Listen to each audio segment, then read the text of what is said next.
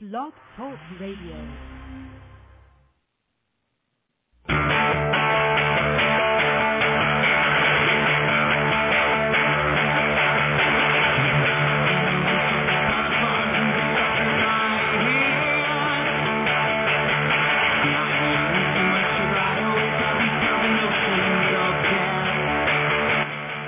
Then I I think this person also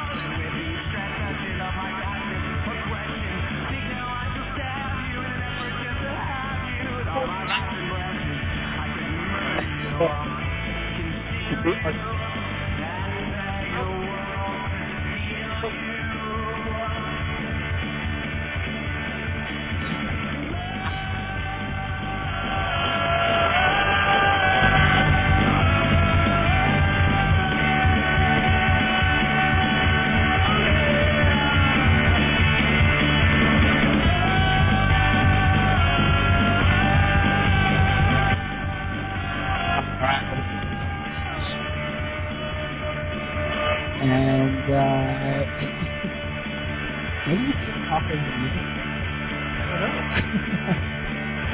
the music. Well welcome to Ready to Unload episode ETR one as we're calling it, but episode thirty five if you have ever uh, listened to Ready to Unload before. I am Steve Sampietro, otherwise known as Sam Pete, along with Brian Calneva, Caliente, Calpino, Calvi, and Cal. Welcome to episode one of WBTR ready to unload on WBTR. How are you, my friend? Well, I'm a little melancholy, to be honest with you. I don't care for melancholy one bit. I'm sorry. You stop that right now. Well, you know what? It's August 31st. yes. It's the end of the summer. This is the last summer show that we'll be doing. That's not accurate. Well, The not- summer ends next week Well, the- after Labor Day. yeah, but we're, the next time we're on the air will be after Labor Day. Oh, right. that, that is a good point. So I'm a little, me- you know, I always get that way around this time of Will year. you be wearing white pants? Yeah, I can pull that off. Absolutely not. I disagree. Well, welcome I to beg to differ. welcome to Ready to Unload with Callan St. Pete and Dr. E-Ray Stat. We are taking your calls at 424-220-1817, talking about everything in the world of New York-centric sports. And uh, we have a ton to talk about tonight. We're going to open with the NFL a little bit because this 18-game season, which is supposed to stop labor strife, has really gotten under my skin. I don't like it and uh, we're gonna call, we call this the big unload, and that's what it is, the big unload. And um, and then we're going to move on. We're going to talk about the Yankees, Major League Baseball. We're going to talk about um, the, the NFL. We're going to go around the league. We have a segment called the Ready to Unload Fun Load, in which we talk about something, eh, you know, aside from the usual sports talk show fodder and banter. But uh, before we get to all that, let's welcome in Cal again officially, because now that we can be heard, apparently you can't talk over the music here. it's good music, though. We just figured that out. So hope you enjoyed the theme song. and let's welcome in Dr. E. Ray Stat, are with us as always, quote unquote. Dr. E. Ray Stat. How are you, E. Ray? I'm doing good. How you guys doing? We are doing good. For those of you who are new to the program, Dr. E. Ray is a licensed physician. He is a uh, urologist, a medical doctor. He is also uh, the provider of stats, uh, the producer of the show, as it were. If you call in, which we strongly encourage you to do, you will speak to Dr. E. Ray. He's the screener. He's like the den mother, also. He kind of reins us in when we reins go us in. off. He is actually a- uh, IMing us right now. Get to the point. Knock it off. Enough. Well, I also wanted to mention I hate Cal being melancholy. He does realize it was 95 today, right? Well, yeah. Yeah, so summer weather-wise, not so much at an end. also, all the more confusing to me. Why would you choose melancholy? That's how I feel. Every this is the time of year when I always feel melancholy. Define melancholy. Eh, I don't feel- you know, I just kind of walk around going, eh, you know, you know, baseball season is kind of winding down. All right. Football season hasn't quite started yet. Can I ask you a question? Please. Is this melancholia, uh, this melancholic feeling, they make up yet another word, No. does this have to do with the team that you root for A in, little- in baseball? yeah, a little. So the last, you know, I mean, not the last four years, because 07 and 08, obviously, uh, they were still in a pennant race At, very thi- much at this time of the year, on yeah. their way to blowing it. Yes. But the last two years feels a lot like the 90s, doesn't it? Well, you know, and and again, for those of you who are are new to us and just joining us, we are um unabashed Met fans. So that's my team of choice. That I'm uh, I'm bashed. you bashed. I am bashed. Yeah, well- Right now with the Mets, I am bashed. I have never been more bashed. I can understand that. Sounds like I'm saying a bad word there. It does. feels good. But the point is, this is the time of year where I always feel like, eh, you know, I'm, I'm just not kind of in the middle. It was always right before school started. Right. You know, so that's the key. that was a big thing. And even, you know, so far out of being in school, I still get that feeling this time of year. Right, because you know school is is you know there's like the back to school sales which started like uh 2 months ago. On you know, June 30th. And then for those of you out there who are new to this program as well, Cal has uh, has young girls. I uh, do. that are in school age. They're Yes. of school age. And so you know you're doing the back to school sales and you're doing the backpacks and you're getting the kids ready. And but yet it still feels like you have to go back to school. Exactly. That's. I feel like I should be going and getting a new pair of sneakers for the school year. you have a new shirt on. I do today. have a new shirt. You have a on. new T-shirt on. That's right, baby's first jet shirt. Baby, Cal is a converted Jet fan. Uh, came to us after several years uh, with the, uh, believe it or not, with the Dolphins. But he's a New Yorker, of course, so that was always a strange and incongruous rooting interest in, on his part. Anyway, It's crazy. But just getting back to my my feeling, yes, it's melancholy right until Labor Day, and then the the calendar turns to September, and before you know it, it's the first week of the NFL season, absolutely. and that's where we want to start tonight with the big unload. That is The where we- length of the season. the length, the length so much. Look, it- it- There, obviously, for those of you who don't know out there, um, you know there is uh, a labor unrest on the way. One of the things that's being bandied about quite a bit and was reported on last week is the idea of an 18-game regular season for the NFL. And Cal, let me just go on record as saying I could not be more against this for a couple of reasons. Let me just throw out, and, and I'm actually I'm actually angry about it. I can't tell. I, c- I wouldn't know No, that. because here's the thing. Uh, Number one, if you're a season ticket holder for an NFL team, and I'm, I'm almost positive, and maybe Dr. Eric can look this up, but I'm almost positive this is the case everywhere, okay? The, the fan has to pay for both preseason games. now, are they paying regular season prices for those preseason That's games? correct. now? Wow. So I, I- you know, I've had uh, we talked about this on the show if if you've listened before, but I've had Jet season tickets in my family for 19 years. Okay, this year we moved to the new stadium, uh, even though it's PSL, but we moved to the upper bowl, so there's no PSLs. Okay. Uh, however, our tickets went up $25 a seat for the privilege of sitting four rows from the top of the stadium. Thanks, Woody Johnson. Which is a, a taller stadium too. Correct. Correct. Much taller Not leave stadium. that out. Yes. Uh, my Uncle Tommy, otherwise known as Big Polly, not pleased with his new seats or his experience at the New Meadowlands. But for years, you've had to buy, you've had to buy uh, y- y- the whole season. So you had to, you get eight regular season games and two preseason games, ten games. You had to buy ten games. Our seats this year were ten uh, or one thousand fifty dollars or one hundred and five a seat a game. Okay. I, I can tell you, I've gone to maybe six preseason games over the 19 years. What's the point? right? Okay. A, what's the point? B, it's travel from Long Island to New Jersey uh, or from wherever I was at the time, you know, uh, to New Jersey or whatever, and it, it just was not worth the effort. Plus, I went a couple of years ago after Pennington's great year, and he broke his wrist. Well, So I vowed to never go again.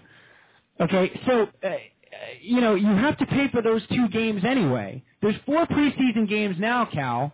right? Okay, if they're, are they talking about an 18 game season and doing away with two of the preseason games? That's what that's what I hear. Okay, so now I'm going to have to pay for 10 games anyway, But now you're paying for nine regular with nine season games. regular season games. But here's my problem. These guys can't make it through a season healthy as it is. What is going to happen when you add two more regular season games to this tilt? The quality of the product goes way down, Cal. Uh, and then if you add, if you make an 18 game season count, do you make three buys? Because you have to. Well, you make two. That's not enough. Why not? Because these guys are going to get concussed in week one. And look at the injuries this season. The game is too fast.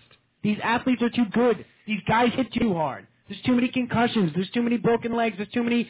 Uh, th- there's too many injuries. But if they're playing 16 games now with one week off, you think by adding two more games, they need two more weeks off throughout the season? Yes, Eh, I don't because you know. need more time for recovery for injuries. Well- and, and it just it, it's just too much. Why do they have to have more of a good thing? A and B, I'm paying for ten games. Now I I had read that they weren't going to cut the four preseason games, so it's going to be 18 weeks with two buys and four preseason games still. No, that's insane. That's that's ridiculous. I don't. I don't agree with that at all. So then I'm paying for 11 games, two of which don't count. But uh, the the prices are astronomical as it is. Right. Okay? Why do you, they should? My proposal is, and the sports guy has talked about this. Okay, they should go down or stay at a 16 game season and add another bye, and cut down to two preseason games. That's all you need. You do not need four preseason games. So you want to. So keep the 16 game season. Is what Yeah. you're saying? Yes, Keep the 16 game season. Add another bye. Correct. Every team gets two buys. More time for these guys to be. More, first of all, it's more football.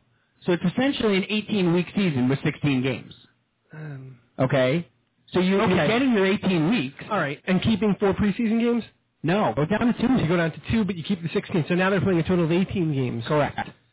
But it's it, it's an 18 game or it's an 18 week regular season. You have football for 18 weeks. Okay. All right. That's not bad. And you're giving teams an extra buck to get guys healthy. Look at how many guys are hurt right now, Cal.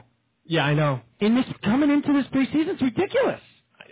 And I know they say, you know, people have been telling me, well, it happens every year, it happens every year, uh, you know, eh, blah blah. But it, I I have not seen it escalate this quickly, where key, marquee guys are hurt and secondary guys are hurt. Right. The teams have no depth. Right. Well, that now t- going to that point, you see the suggestion of maybe increasing the roster size. You know, they're at 53 guys on the roster right now. Um, they're talking about increasing that roster size, and they should increase the roster size if they're going to add more games to the schedule. You're talking about them, you know, being concussed and, and dropping like flies. They got to have more. They got to have more depth in order to, to play more games. So it, so you're saying if they go to the 18 week season, you expand the roster, Absolutely. but it, that's still not going to keep the marquee guys from getting hurt. Well, no, but you're more. I know you're poking holes in all my theories. No, I, I, I- I mean, it, you know, I understand that the the idea that like there can never be too much of a good thing. Everybody loves the NFL. Right. I'm, I'm an NFL junkie. Okay, I, we both are. We'll sit there on Sunday and between fantasy and real football, I'll watch 14 hours of football, quite comfortably, quite happily. Well, I'm not a. Right. Uh, that'll happen from time to time, folks. Do not be alarmed by that. That's just uh, uh, the computer telling me that there's a storm front coming. Hurricane Earl is on its way. That's correct. Uh, and we'll go to Evan with the weather right after this. No, um, I think I, I think I actually figured it out. Um, It's ninety. It's ninety-five and muggy in in New York. He's not the best weatherman in the league for nothing. Thank you, Dr. E. Ray. Let's go to Ollie with, with the weather forecast. It's hot. Uh, Well. No, but i i if you go to an 18-game season and you expand the rosters, that's fine. But you're still going to have the same kind of injuries that we're seeing, and with the propensity for concussions that that that, that we're seeing happen with these guys, and the mismanagement of concussions. Oh, and and that's throughout all sports. Yeah, It's but it- amazing. I mean, it's especially prevalent in football, Cal, and you, you're going to have football players that are vegetables by the time they're 35. Right. You know, I mean, what what what 22 year old kid i- is gonna he's gonna have a five year career if he's lucky, and when he's 35, he's not gonna be able to either a walk or b comb his hair without getting a concussion. I, I think. I I think that's that's going a little too far just by adding two games to the schedule. But it's it's. It, but think about it; those are going to be two of the most competitive weeks. You're adding In things some, in like- some cases. In other cases, those two weeks might not mean anything to anybody, and then you could sit your guys. Okay, but if you're uh, so, let me ask you a question then. All right, so if you're doing that, are you expanding the playoffs? No. So you're staying at six teams, Yes. but an 18 game season. 18 game season, you're going to have more teams eligible for the or, or more teams in playoff contention. All right. Well, let me think about that for a You're minute. just gonna. Yeah, yeah. By default, you will because you're- you're playing more games. There's more And they're- and- opportunities to get and into also, the playoffs. they're obviously going to add a division game, or maybe you're going to add uh, or, So we can go to or eight. a two conference game. I guess you're going to eight teams then. I would go seven How do you do that? and only give one bye. That's an odd number. We could you, you could do seven and only give one bye. Now you're asking teams to play 18 games, and now you're only giving them one bye going into the playoffs. Listen to me. I don't want the 18 games at all. If I I don't want it. And if I'm going 18 games, then I'm going seven teams given three buys. Let me ask you a question. Let me, you know, just from a fan standpoint. Why am I? All right. Yeah. This is uh, from a fan standpoint. You don't think the, if you add two weeks to the schedule, that will obviously lengthen the schedule, correct? Yes. Are you with me? Yes. Okay. Now they've already moved the Super Bowl to like the first week in February. Yes. What in the world do you do between February and spring training? What do you do? Hot stove baseball. Okay, a little bit of that, little hockey, Look, I we do. little hockey, little NBA. We're, there's two of If us there's left time. that do that. This time. I don't know though. I don't know if there'll be time. No, probably not. So what I'm suggesting to you is by lengthening the schedule, you now have a built-in. Everybody's always talked about the day after the Super Bowl should be a national holiday. You're gonna you're President's gonna, Day. You're gonna make it a national holiday. Make it President's Day. Exactly. But you don't have to add two games to do that. Well, you got to add two weeks. extra bye. Two- So now you, 18 weeks of football, so now you want 16 games and three buys. baby. You're adding two weeks. What? I, no, but you could. Why do you have to start the season? You, you could start the season on. You're only adding one week. Well, The the the Super Bowl right now is the week before President's Day, is it not? no, not this year. I don't. I don't know. I'm just saying. There's Oh, a that. wrench in my entire. Well, we- maybe Dr. Ray can punch that up for us. Yeah. I believe it's late this year. I believe President's Day is, is late February. Isn't President's Day always February? It's the, it's the third Monday in February. I think that falls Got on the, Valentine's Day in there. right, Uh, No, I did not say Valentine's Day, No. by the way. Although I do love people who say that, and especially and es- especially and on you know what's the windshield factor on Valentine's Day. Uh, we do a whole show on that. Yeah, we could do a whole show on those. No, so I believe yeah. So it's the third. It's always the third Monday in February. So I it's the believe week after Valentine's Day. it's the week after Valentine's. Day. Right. Right. But some days, some some years, it's the day after Valentine's Day. It's wackadoodle. If you work it out that way. Right. I'm just saying, from a fan standpoint, more football is great. I, under, I, I I I disagree. What is the quality of the football? What is the quality of it? It's always If good. if, if Peyton Manning's hurting week one, you know, if, Yeah, but these- you- if but- these guys are hurting week one and have no chance of coming back, Well, Peyton Manning could get hurt in week one right now. what if he's hurting week eighteen because he's got to play those two extra games and he's trying to earn one of my one buys? well, then you have a problem. Look, I, the sports guy, the sports guy proposed this. Uh, Bill Simmons, who uh, uh, Brian and I are both big fans of, uh, and he talked about on his podcast a couple weeks ago the, uh, with Rich Eisen from the NFL Network, who we were also big fans of, and maybe someday we'll have right here on Radio Unload with Cal and Sam. Pete, We, we like a lot of people. we do like a lot of people.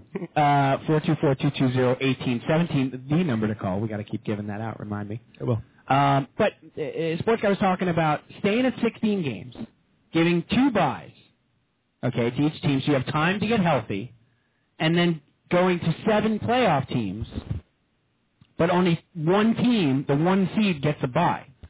So you would never see what we saw with the Colts and the Jets last year, because you're playing down to that last game of the season to get that number one seed and it would very, very rarely, if ever, be clinched in like week 16. It does make that buy exclusive and, and very important. And then That's you, true. and then you, the two plays the seven, Mhm.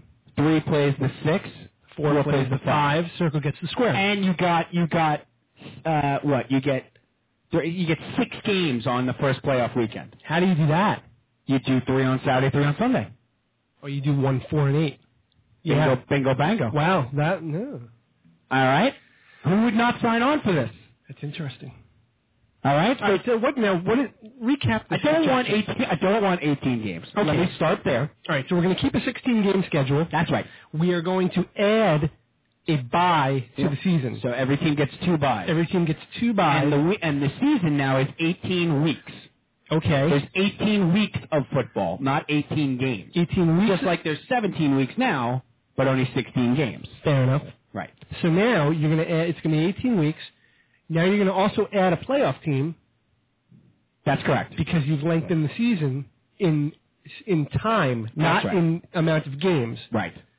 Just trying to get my head around this. You're trying to wrap your head around, and this is, and I gotta say, I gotta give full credit to Simmons because this is mostly his idea. Now, n- th- the last question would be, are you always eliminating that week off between the Super Bowl and, and the conference championships? Or, it, again, does it the way that the, the year falls, where some weeks, some years you have it, some years you don't? I think you, I, I, and most people hate that two weeks thing. I am, I, I'm kind of a proponent of it for one simple reason, and again, it goes back to my injuries, you know, thing. My injury, I like having the two weeks between the conference championship games and the Super Bowl Why? because I, I, I feel like it gives teams a chance to be their healthiest for the Super Bowl, Okay. and I think that's fair. Okay. The, the bottom line is, it, it, Dr. Ray is telling us we're getting confusing. We apologize, Dr. Ray. We have we have a whiteboard here in the studio where we're writing all this down, uh, but there is no whiteboard on the website. Uh, but uh, and if you could maybe, uh, Dr. Ray, just write a quick article on what the heck we just talked about, that'd be great. no, but th- seriously, we, we started talking about the 18 game season. We'd love to get your opinions on this. Uh, 424-220-1817, the number to call to talk to Cal Sam Pete and Dr. Ray. Um, and, and, but I, I am personally just very against the 18 week season because I, having gone to games for the last ti- 19 years, and A, seeing the ticket prices just get astronomical, and another game is it just with the PSLs and everything, I, th- I don't think it's financially needed. But more importantly, when you're at these games, Cal, and I'm there every week, the physicality has changed from 15 years ago, 10 years ago to now. Oh, five years ago. Yeah, that it's if you add two more regular season games, these guys are not going to know their name in five years. You know what I mean? Uh, it, it, I think concussion, concussions and head injuries uh, are going to be the norm uh, rather than the you know uh, the rarity. And, and and I think you really have to consider that. I think that's why the players' union is so against it. And I think that's why you know you've you've heard players say it's hard enough to stay healthy during a 16 week season. Right. You're going to add two regular season games to that. I think it's a diminished product. I don't. I don't think. I. I'm not. I'm not discounting what you're saying because I agree. That's a. That's an excellent point. Um, it's an excellent point that that you run the risk of further injury. It's it's just you know law of averages. More opportunity for injury by adding two games. Absolutely. From a fan standpoint, though, it's more football. Right. So so fans would would want to see it. You know, a lot of fans don't look at the game like you do, and I, then nobody's. It's not that they're insensitive or cold, but most fans look at it from a standpoint of, oh, I want to watch more football. I want to watch the Super Bowl the day before President's Day. Yeah. You know, Yep. Doctor Ray, Yes. you said you wanted to jump in on this. Jump in, my brother. Yeah, I think you're crazy. I have to be honest with you. Uh, all right. Well, I've heard that before. Why don't you tell our listening audience why? Well, I mean, uh, how much time do we have left on this segment to talk about how crazy you are here? the You know, floor is The um, You're not supposed to take out a scroll and list the reasons. you're you're the biggest, one of the biggest football fans that I know. I I can't imagine anything more fun and exciting than two more weeks of football, two more weekends to watch football. You're very concerned about the players and the cost. I get it, but come on now, we're watching football. This is fantastic. I'm giving you two. I'm giving you an extra week of football. I'm giving you the same thing. You're not, you're not giving me two. ex- You're not giving me two extra regular season games. I don't. Why do I need to give you two extra regular season games? I'm giving you 18 weeks of football. yeah, but then you're stretching it out. Yeah, It's- uh, that means I get an extra week of watching football. I want it all. I want I want my two. I want my two and your two. You Four want more. 20 weeks season for Dr. Ewing. What the heck? Let's let's let's play 24. Let's play two. Why don't we just start scheduling double headers, Doctor Ewing? I mean, you know, I, no, I I just my my my biggest concern is, uh, uh, or my biggest problem with the situation is that I'm seeing these injuries, this, pa- especially this year in particular, and they've tried so hard to make advancements, uh, whether it's with the mouthpieces or with helmets, to really cut down on the number of concussions. And or, you know, they have the new rule, Cal, in place too, where if you are diagnosed with a concussion, you have to sit out a week Yes. you can't talk your way back into the lineup and uh, or back onto the field or whatever. These are all good measures. I think if you add what is essentially 60 more games, right? Because they're, they're, you know you're adding two two games for every team, Right. so it'd be 30 more games. Right. Okay, you're going to just see the level of injuries, go- and these are these are regular season high stakes games. You're going to see the level of injuries go to a point where I I, I- I just I, I think they should be working on get concussions under control, and then you can talk to me about expanding to two more games. You know what I mean? In the meantime, give me 18 weeks of football. I like that compromise. That's my compromise. I would like to see 18 games. I'll take 18 weeks. I just want the for- I want the Super Bowl the day before President's Day, and if that means taking the month of January off for that to happen, then so be it. you don't care how they work that I don't care. That's Just get that that's done. my end game. Four two four two two zero eighteen seventeen. So uh, we wrapped up uh, the the big unload there. Sam Pete against 18 games. Cal not caring as long as the Super Bowl is the day before President's Day, so he has off from work the next day. That's all I want. We are going to talk a little bit about the Yankees now, Cal. Let's move into baseball because the calendar is about to flip into September. Yep. And there's even Mets to talk about too. We'll get to the uh, meet the Mets. Oh yeah, Did you see the new logo? Yes. Did you see that? Ah, somebody posted on E ESPNNewYork.com uh, dot com, uh, a big article ab- uh, about you know Meet the Mess, and it was like a three-part series about how inept and how uh, in trouble the Metropolitans are. Yeah, Adam Rubin. Rubin. Adam Rubin, of Yeah. course, who does a good job. We like him too. unfortunately. we like him too. Put him on the list. And uh, they did this thing where they changed all the logos of the teams in the National League East. And the Braves one was like a Bobby Cox, you know, instead of Braves, it said Bobby.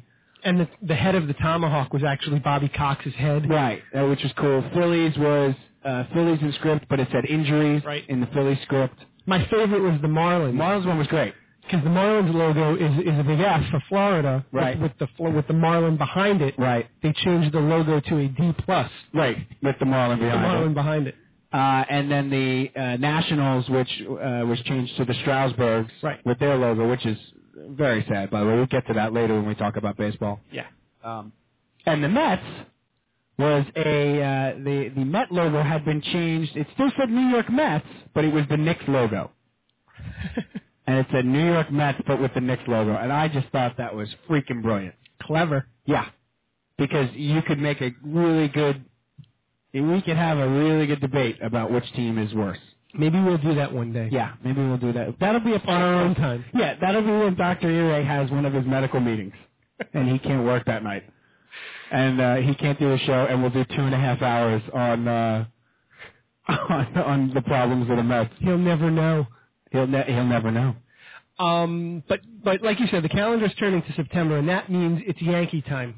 This is the this is the time of the season where here here in New I York got that straight. it is Yankee time. I know one thing. It's not. All right, I'm sorry. I'm done. I'm sorry. I'm done with it. We're gonna get to them. I'm done with it. Let's talk Yankees. Yankees. Let's talk Yankees. Uh, first and foremost, the Yankees up nine to two in the uh, seventh inning tonight. Uh, so laying the, laying the wood down on the A's. Uh, Cal, they've been banged up. They've been, uh, you know, kind of spotting guys in and out of the rotation. Andy Pettit's been hurt. Javi Lopez, uh, Javi Lopez, Javi Vasquez has been moved out of the rotation. He's now pitching very well in long relief. AJ Burnett has been abysmal. They've plugged in Ivan Nova, great baseball name. Mhm. We'll say it again. Uh, and Dustin Mosley. By the way, That's another great baseball name. Really two SNK baseball stars like made up names, definitely. Like Ivan Nova is definitely a name I used in SNK baseball stars. Oh, absolutely. Yeah, without a doubt. Uh, but they plugged these two guys in quite successfully into the rotation. Nova's given them some quality, uh, two quality starts. Dustin Mosley got knocked around yesterday, but Javi Vasquez picked him up and got the win. Cal, uh, they're winning everybody's uh, you know waiting for this oncoming storm, and somehow they have 81 wins on their way to 82 tonight, uh, and yet they're still tied with the Rays for first place. This is a remarkable race we have developing, and we talked about the idea that the Rays come to town to play the Yankees September 20th through 24th for a four-game set at the new Yankee Stadium. But Cal, every day that becomes a bigger and cooler series, I think. Oh yeah, and and I heard a stat today, and I actually heard it twice. I'm not sure what the accurate stat is, Doctor E Ray, but the Yankees and Rays have been tied for first for either the last seven or eight. Eight. It's It was right? eight, yeah. I heard seven and eight. It's eight days. It's the latest in a season that two teams have been tied for first for that long a period of time. Yeah. It's never happened. Ever. Yep, it's never happened. That's crazy. I mean, it's just that these two teams go back and forth with each other. And we talked about this, Cal, too, and, and I want to get back into this a little bit tonight because, um, you know, we went we went back and forth with this idea of the wild card. I I think that's the theme of the show. I think we're changing playoffs, we're changing playoff system tonight. All around. Let's do that. Let's just have fun with it. Okay. We're changing it because we've wanted to change and address the playoff system in baseball with this idea that the wild card can come out of the same division as a division winner, and when you're that far ahead, as the uh, the Rays and the Yankees are on the Red Sox, or the next closest wild card contender, what difference does it make who wins the division? Right. Well, that's the thing, and I believe it makes a, a huge difference this year. And we've talked about this, we've debated it all season. What what is the difference? I think it makes a huge difference when you look at the two other teams that are going to be in the playoffs this year, especially Texas. You know, you do not want to be the road team going into Texas. I still think that it does not bother the Rays. Or maybe the Rays. I don't think the, The Rays Yankees are aren't gonna wanna because they're do that. playing in front of fifteen thousand as it is. I know. That's true. Did you see the attendance yesterday for the Mets Atlanta game? By the way, Uh, was it like 19,000? nineteen thousand. Wow. That's the first Come place team. on. It's the first place team on August 30th. Look, I don't mean to go off on a rant here. I don't mean to go all Dennis Miller on you, circa 1993. But, I mean, are you serious? There are baseball fans starving in Kansas City. Okay? And that would do anything for a first place team. Anything! There's baseball fans starving in this room right now. I didn't even want to say that. The Pittsburgh Pirates haven't had a winning season in 19 years. What do you think they would give to have a first place team on September thir- or August 31st? Well, the fans would would love it. The owners, not so much. They're making money still. Yeah, I know they're pocketing the money. I mean, and, and we could talk about that, but I'm just saying, come on. I know. That is, there are fans starving throughout the. Every Atlanta Braves fan should feel badly. Look around, there are fans starving.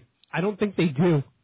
You're not going to finish what's on your plate. There are fans starving. They might need Sally Struthers to They uh, might come to town. And, You know what? The, the the Kansas City Royals may need that. you can adopt a Royal. the Brave fan can adopt a Royals fan. they send you a picture. I just, I just that that just drove me absolutely uh, bonkers. But anyway, back to the Yankees and the Rays, and changing the playoff system. Cal, I I don't think the Rays are bothered by the idea of going on the road. I don't think the Rays, but I, as we said the other day, I think it means somewhat more to the Rays to win the division. I don't know. I keep going back and forth on this I think it's important to win the division for the Rays. for both teams. I see. I think the, I, I strike what I said. Reverse it. I'm going walk on you. Okay. But I think it's more important for the Yankees to win the division because they're the Yankees. The Rays just want to get back to the playoffs. They went to the World Series a couple of years ago.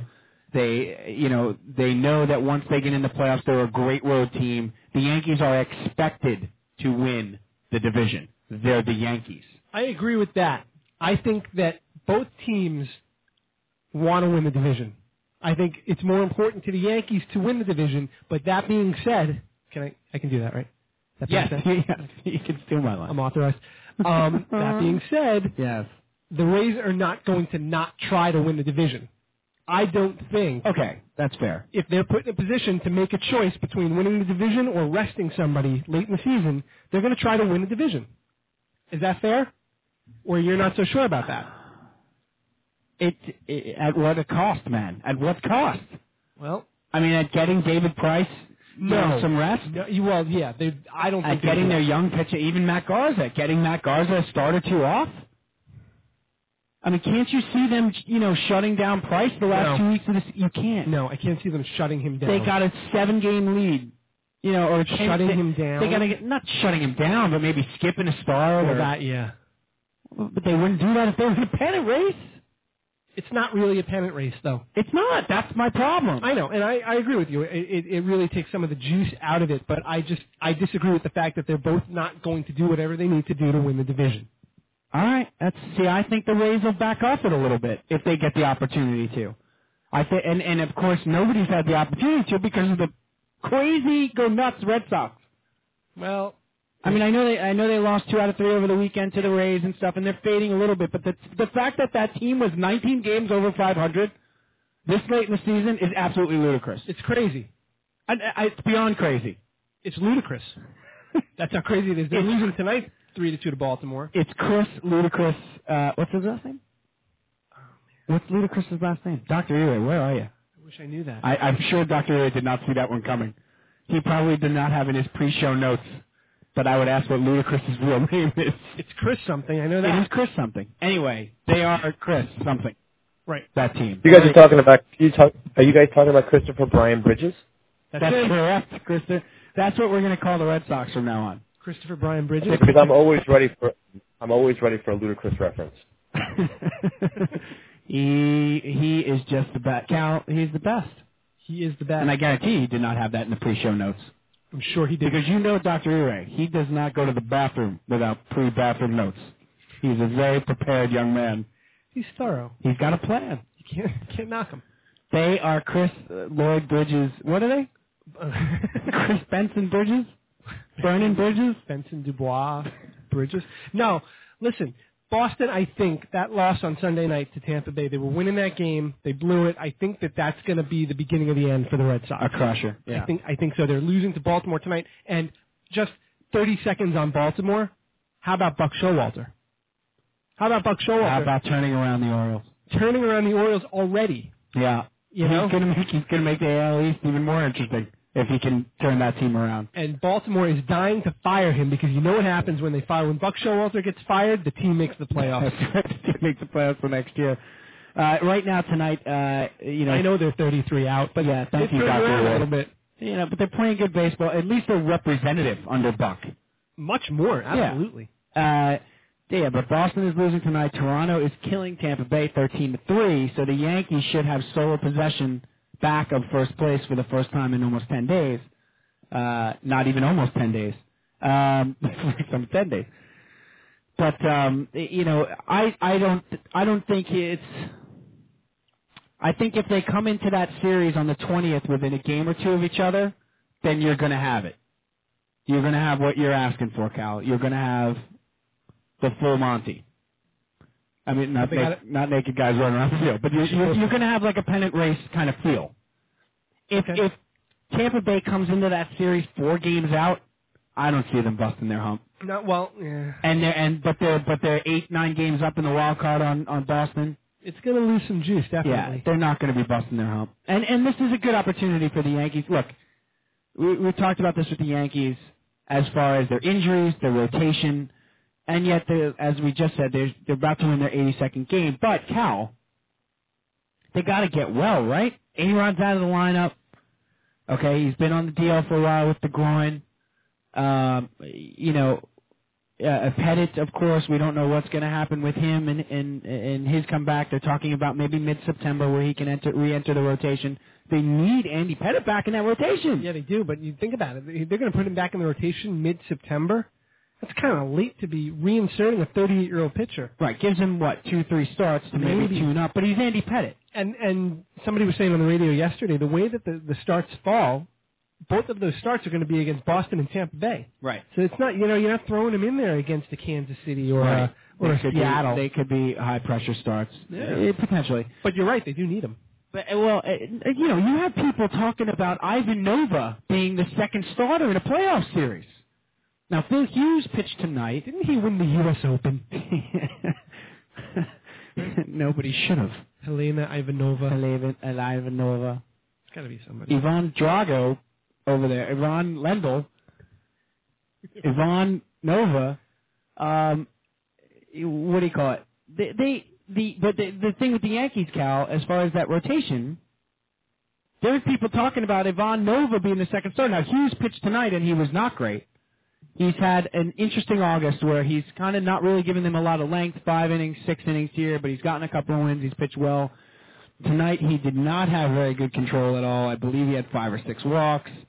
Um, so uh, yeah, five innings, two earned runs, five walks.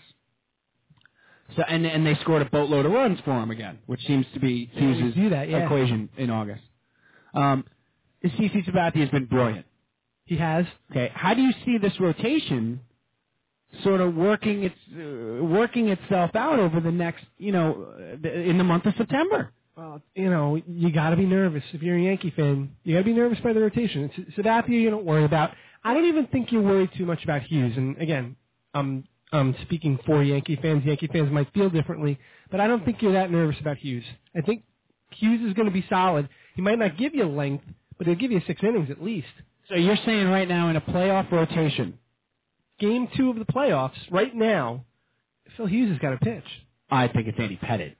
Right now, I mean, Oh, uh, uh, if it was tomorrow, I got you. if Pettit's not there. Okay. Oh, you got you know be Hughes. got to be Phil Hughes. They're going to throw Dustin Mosley out there. Nova. They love Nova. I know they do. Going crazy with the Nova. Maybe he's maybe he's Jabba part two. He could be. Maybe he's Jabba. Now the bullpen. Speaking of Jabba, the bullpen seems to be in order. A little bit. you know, the bullpen seems to really have righted itself. That's the, to me, that's like the only thing that's really seemed to right itself of late. Absolutely. Um, and I, I really think bringing Kerry Wood in has, you know, really, it wasn't, wasn't that touted a move, but I think it's done a lot to stabilize that bullpen. He's been pretty good. Yeah, he's been, and he, you know, he's a, he's a veteran now. Gary Wood, believe it or not. It's still hard to believe. Yeah, uh, and and he had some interesting. Did you see what he said about Strasburg? No. Oh, he had some interesting comments because they asked him about Strasburg, and of course, the great uh, Washington rookie, uh, the phenom, uh, requiring Tommy John surgery. So they asked Kerry Wood, who knows a thing or two about being a phenom and requiring Tommy John surgery, unfortunately. And he said, uh, he said, you know, it depends on how you come back from it. You got to work, and you can't feel sorry for yourself. But you come back from it. He's like, I pitched a year to the day that I had the surgery a year later. Now, of course, Kerry Wood has never been the same pitcher. Never been the same pitcher No. since he had that surgery. And you don't want, you almost were like, I was almost like Strasburg. Don't listen. Don't listen to Kerry Wood. The opposite of what he says. This went all wrong for him, baby. doing, doing it. But you know, uh, Kerry Wood did uh, say you got to work. You can't look at it as a uh, as a why, woe is me kind of situation. Right. But um, yes, I think uh, I think that it is uh, or was a very good move. uh, You know, not a highly touted. But see, this is what the Yankees do, though, Cal. This is one of the, we say that a lot. This is one of the many things that the Yankees do. Now they made three deadline big kind of moves. Lance Berkman, who went on the DL almost immediately, Yeah. okay, fulfilling his dream to always be a Yankee, despite the fact that he's from Texas and was playing for his hometown team. I'm surprised he didn't, he wasn't dying to play for Detroit. That's correct, Johnny David. Because who wouldn't want to play in Detroit right now? He dreamed to play for Detroit. You could buy the sil- the Silver Dome for like three hundred thousand dollars. Um, and then they they went out and got Austin Kearns, which we said at the time was a great move Uh huh. because he's an excellent fourth outfielder. Yep. Um, and he has been really good for them. And they got Kerry Wood. So these are three moves that the Yankees made that just oh well, that's all we're doing. Yeah. You know, meanwhile that, that's a lot of salary to take on. Who cares? And you know, to get three veterans, if one of the three helps you, you're ahead of the game. Right. And they, you know, they termed them as maintenance moves. These were just maintenance moves. That's right. You know, any other team, this would be like a blockbuster deadline acquisition. for legendary. the, for the Yankees, it's like, oh, we're going to tweak a little bit and bring in Kerry Wood. right. You We're know? just gonna we're just gonna kick the tires on Lance Berkman. And Unbelievable. unfortunately, when they kicked the tires on Lance Berkman, They collapsed. Yeah, the wheels fell off. Uh, now, uh, Dr. Ire is sending us a couple of very interesting things. Ivan Nova, Ivan Nova. Can we call him Ivan? Let's go, Ivan. Yeah, we have to. Yeah, Ivan Nova is denying the charge that he ever injected B12, the B12 vitamin, uh, which is, it's rumored that he did, while reports surfaced that he and Wilkin de la Rosa pumped the substance, substance into their veins. Ivan denied the allegations reported as uh, by the New York Post. I didn't use it. Wait, we got to do that in a Russian accent. I didn't use I didn't use it. No comment. I was surprised. Um, we don't want to give the impression that Ivan Nova is at all Russian, but anybody named Ivan on this show will forever be compared to Ivan Drago. but um, so there's that kind of rumor swirling around this kid who's been brilliant at AAA and is really common, as we said before, given the the, uh, the rotation is shot in the arm. Uh, four two four four two uh two two zero one eight one seven. I'll try that again. Four two four two two zero one eight one seven. The ready to unload hotline, the number to call. Talk Yankees, talk baseball. Uh, we're going to move to the Mets in a couple of minutes, but a couple last things on the Yanks, Cal. I like what you did there by the uh, the shot in the arm with Ivan. Yeah. Drago. Did you see what I did there? I like that. God. Shot in the arm. Yeah, big time. I didn't even realize I did that, but that is a terrible job by me. We're not accusing anybody of anything. it's a figure of speech. Um, now i- the the last thing with the Yankees that we should uh, we would be uh, remiss if we did not report is A Rod is the A Rod the A Rod. He's he's like the Ohio State Yes. the A Rod uh, is due back in the lineup for the Yankees this weekend. Uh, hit off a tee, throwing the ball. Uh, his groin is. I, I just got to say this. I just got to tell a little story. Uh, just with groin injuries. Oh, So I'm reading in the paper the other day Yeah.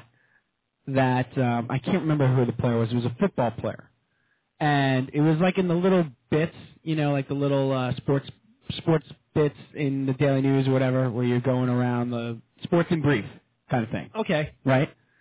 And it was the line was uh, he had an MRI on his groin and nothing significant was found, Oh boy. and I just found that so freaking uh, amusing. I don't know why. Like, and I just had like a vision in my head of like a sad face, like him, like wah wah. We got your MRI back of your groin. Nothing significant there. Wah wah. Squeeb squeeb. Like it was just worded so poorly that if I was that player, I would demand a retraction. well, it was the New York Post. So I would demand them to say something awfully significant was found there, my friend, and magnificent. when MRIs revealed nothing significant and nothing to write home about. you should be embarrassed with that MRI. I'm sorry. I just I've been waiting three days to say that on the air. Anyway, uh, Hey, Fort hey, Floyd- Sam Pete, did uh, did Madonna read that report? That's right. exactly. That's exactly what I was feeling at the time as I was reading it. I was like, it- did his wife read this and be like, "You take that back"? Uh, anyway, Fort I, I heard she was a guest columnist that day. she she She wrote the report. she's done that for the Post, hasn't she? Yes. Like they've had idiotic things like that in the New York Post. She also performs MRIs. she has a machine She has a machine. in her house on A-Rod. Oh boy. 424-220-1817 or Strawberry Hernandez, We're, as we like to call we're it. so uncool that we're like three women later in our reference. He hasn't been with Madonna in years. That's right. We might as well just bring up like a Madonna Jose Canseco rumor while we're at it because we're just so on top of who A-Rod is, is currently uh, enjoying. Here, let's Uh, move on baseball. Let's move around. Dr. E. is telling us, our producer, Dr. E. Ray, Stat, is telling us to move around baseball. And here's where I want to go first, Cal. To Colorado. To the Rockies. Well, it's their time of year. I don't know why I felt the need to say that like Harry Carey, but let's go to Colorado. Hi. Hi. How come the Rockies are doing this every year? The fastball off Sandberg's head, he wore it. anyway, no, seriously, Cal, the Rockies. Uh, WTF? I, I don't understand. I don't understand it at all. why now? Why are there certain teams? Now the Astros were like this, right? For what, like four or five years? Quite some time. Yeah, where the Astros had this ridiculous, like they'd start off 21 and 35, and then they'd rattle off 71 and 50. Right. You know, where they have these ridiculous runs, and then we saw the Rockies make a legendary, uh, actually an historic run a couple years ago. Well, Oh, what was it? Twenty-one out of twenty. 21 out of 22, and I think 26 out of their last 29, or something ridiculous to close the season. Right now, someone on the Mets is listening and saying, So you're saying there's a chance. and we're going to say absolutely not. But why do you think though that certain teams, especially in the last ten years, and I guess this has been going on in baseball forever, but certain teams have that propensity or that ability to just get silly red hot. And, uh, uh, uh, you know, down the stretch in the pennant race. And as we said, the, the Astros did it for years. It's a weird phenomenon though, because when you think about it, the players change, especially these days. Team, teams change so much, and players change teams so much that you're not looking at the same group that made this run two years ago. So what's you know what's the uh, what's the X factor here? The management, Right. you know, and, and I- and I believe it's, it's a culture that's instilled in the organization from the top. Bingo bango. Bing, I, we we need a we need a uh, ding ding ding sound. Go That's ahead. the way. Expound on that. That you you hit on the key word that I wanted to get to, and it's culture. Mm-hmm. And it's it's a culture that exists right now for the Phillies, who no matter if they're a game up on the wild card, game out of the wild card, three games back, they know they're making the playoffs. They're never out of it. That team knows they're making the playoffs. They have lost Ryan Howard, Jimmy Rollins, Chase Utley, Brad Lidge, Ryan Madsen. Uh, they traded Jay Ibanez. Ibanez. They've lost half their team to injuries, and they are a game in front in the wild card. Mm-hmm. That and, and they, they just know they're making the playoffs. It's amazing. It's even even you look at Boston too. Boston's the same same thing. They lost all their players, and they were you know they're still technically in it. Right. But up till this weekend, they were a big factor in this in this Absolutely. race. They were four and a half going into this weekend. Right. Four and a half out of the wild card. Yeah. With with no Euclid, no anybody, no everybody. You know, you look at it, and But it's a culture. It's an ex- expectation of winning. right, it's not just the teams that make this late season run. You look at a team like Minnesota. Every single year, Minnesota is there. The players change. You know, Johan Santana's going to be kicking himself Yeah, that he came here. Worked out well. You know, now they got a new ballpark. Justin Morneau, an MVP candidate, halfway Yeah. through the season. He hasn't even played since July. Hasn't played with the They're concussion. in first place. Yep. Management sets the tone for the team. I'm Right. not talking about the man, not just the manager of Right. the team. I'm talking about ownership and the entire organization. Totally. And and and you know what's interesting? You, we were talking about those Astros teams that always used to make a run. We were talking about management. You're talking about a culture, but they changed managers a bunch of times. Well, and, and Dr. Uwe is reminding us that Jim Tracy is the manager now for Colorado. Clint Hurdle was the manager in 2007. Yep. Yep. And and, and uh, Jim Tracy has uh, uh, done this with this team. Uh, they they got hot last year towards the end and barely missed out on the playoffs, if I'm not mistaken. Mhm. Um, they or did they make the playoffs last year? Last year they made the playoffs. They were the wild card last They were. year, right? Yeah. The uh, the thing with the Astros, or, though, as I was saying, like they jettisoned the manager a couple times in these runs. Mm-hmm. But it's the the owner, Drake McLean, is a, is a nut who comes into the locker room when they're 20 games out and is like, "We got this." Right. But you, you know, a consistency there though, Cal, Biggio, Bagwell. Sure. Those two guys always there, as to- and they had pitching. Mhm. But you know, they made those runs. Clemens was there, Pettit was there, uh, Oswalt. Oswalt was there. Uh, you know, uh, Berkman, you know, in his prime and stuff. It was a dream. The dream has come true for Lance. Um, but it- they, you know, you had the consistency of those guys in the locker room saying, "Hey, you know what? We're ten games back of wild card, no problem.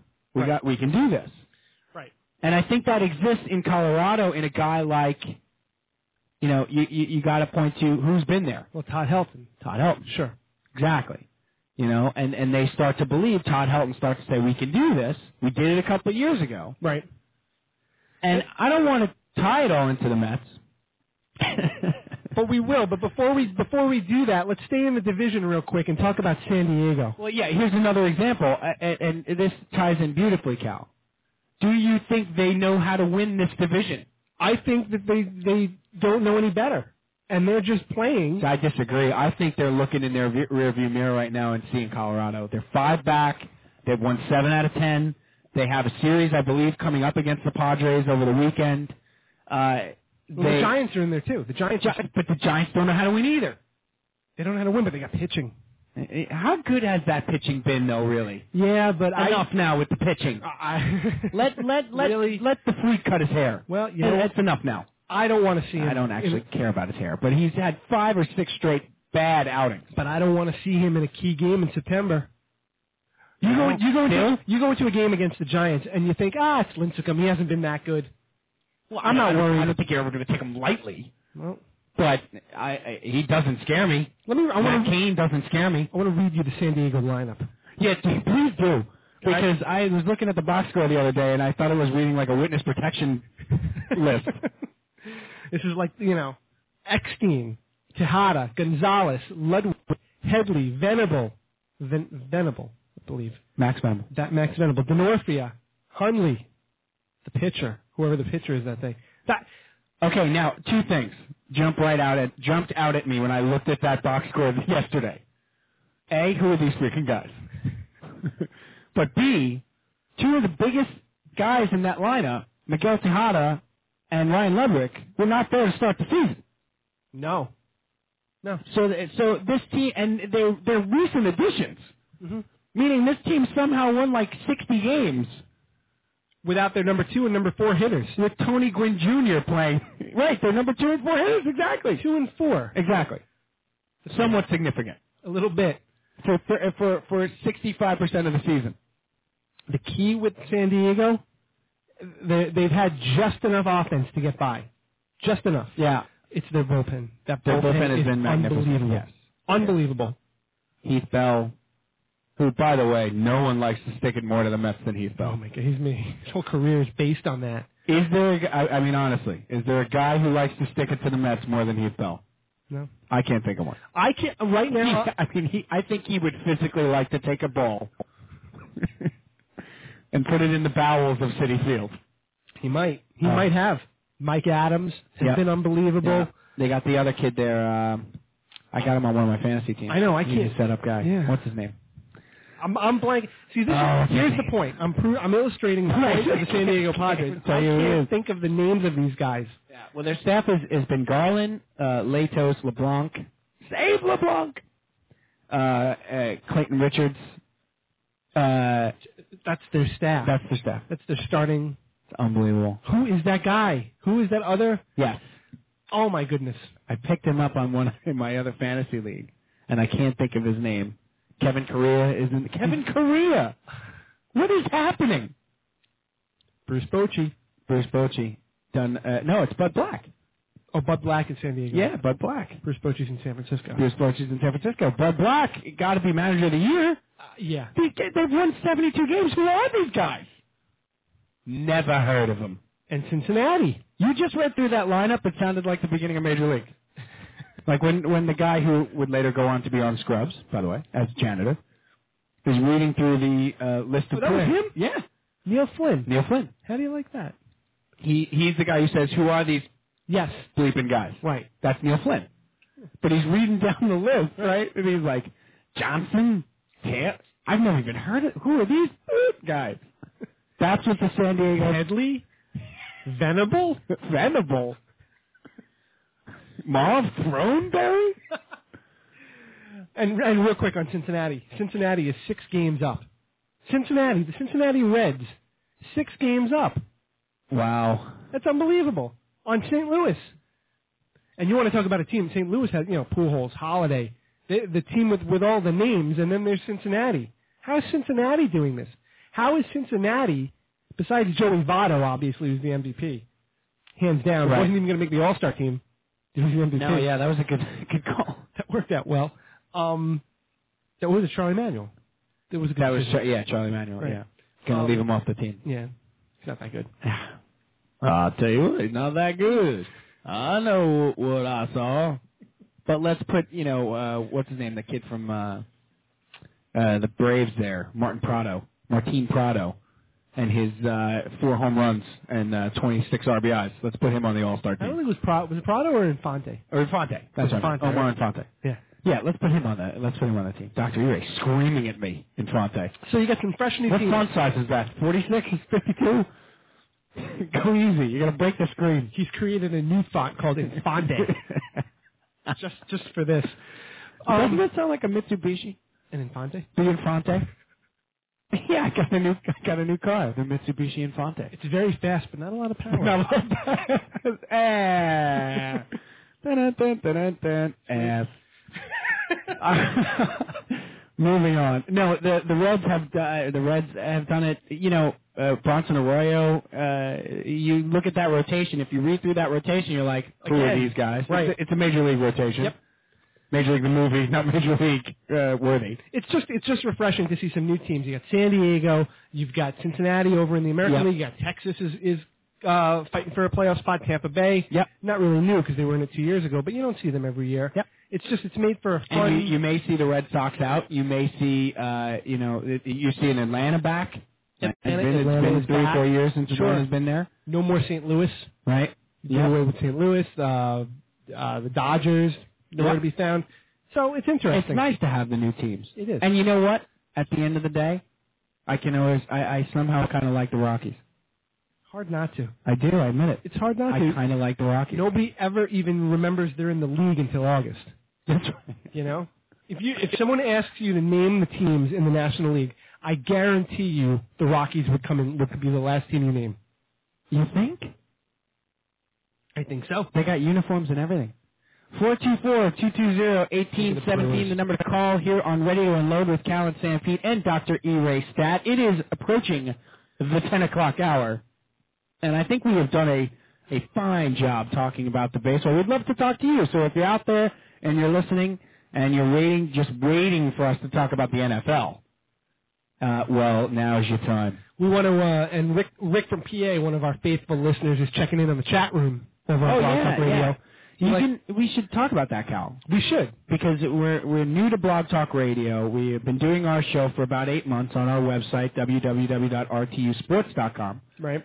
and you can still go there, and you should go there during the week. Check out our blog unloads. Uh, we're doing a lot more blogging now, which is cool. Um, you know, we have our Twitter spot and all that kind of jazz, and you can listen to the show right from rtusports.com. Mhm. But now we're on Blog Talk Radio, uh, and we're loving it on WBTR. We're loving it. And you can be in a chat room during the show with E Dr. E-Ray. Right. So if you if you, you don't feel like calling, you don't want to talk to us, but you want to talk to Dr. Ure, send you know send him a little chat. Yeah, Yeah, send me a little post. Go to go to uh, blogtalkradio back uh, dot com backslash rtu dash sports. Is that it? That is it. That's it. Yeah, that's our spot. And then you you'll be listening to the show Exactly. and chat room. Dr. E-Ray chatting, chatting it up. you could you could listen to us. Dr. E-Ray stat. Well, that's good. Talking about sports now. Why? Why is that? Why is that sketch still so freaking funny It's to me? hysterical. I don't know. Is it Timberlake? It's Timberlake. It's gotta be be Timberlake. It's gotta be. Doctor Ray, if you get a chance, punch it. Get that. Get get a copy of that and put that in the file thing. I want to play that. Well, anyway, I don't mean to dismiss you, but no, you did. no, it's fine. But We'll we'll, we'll, we'll play that. We'll, I'm getting to it. we'll play that every time we mention the chat room. right. In the, yeah, the Dr. Ure chat room or whatever we want to call it. So anyway, I- what I was saying before we got off onto our tangent, Rick from PA is one of our faithful listeners. Called, we get a lot of calls from Rick.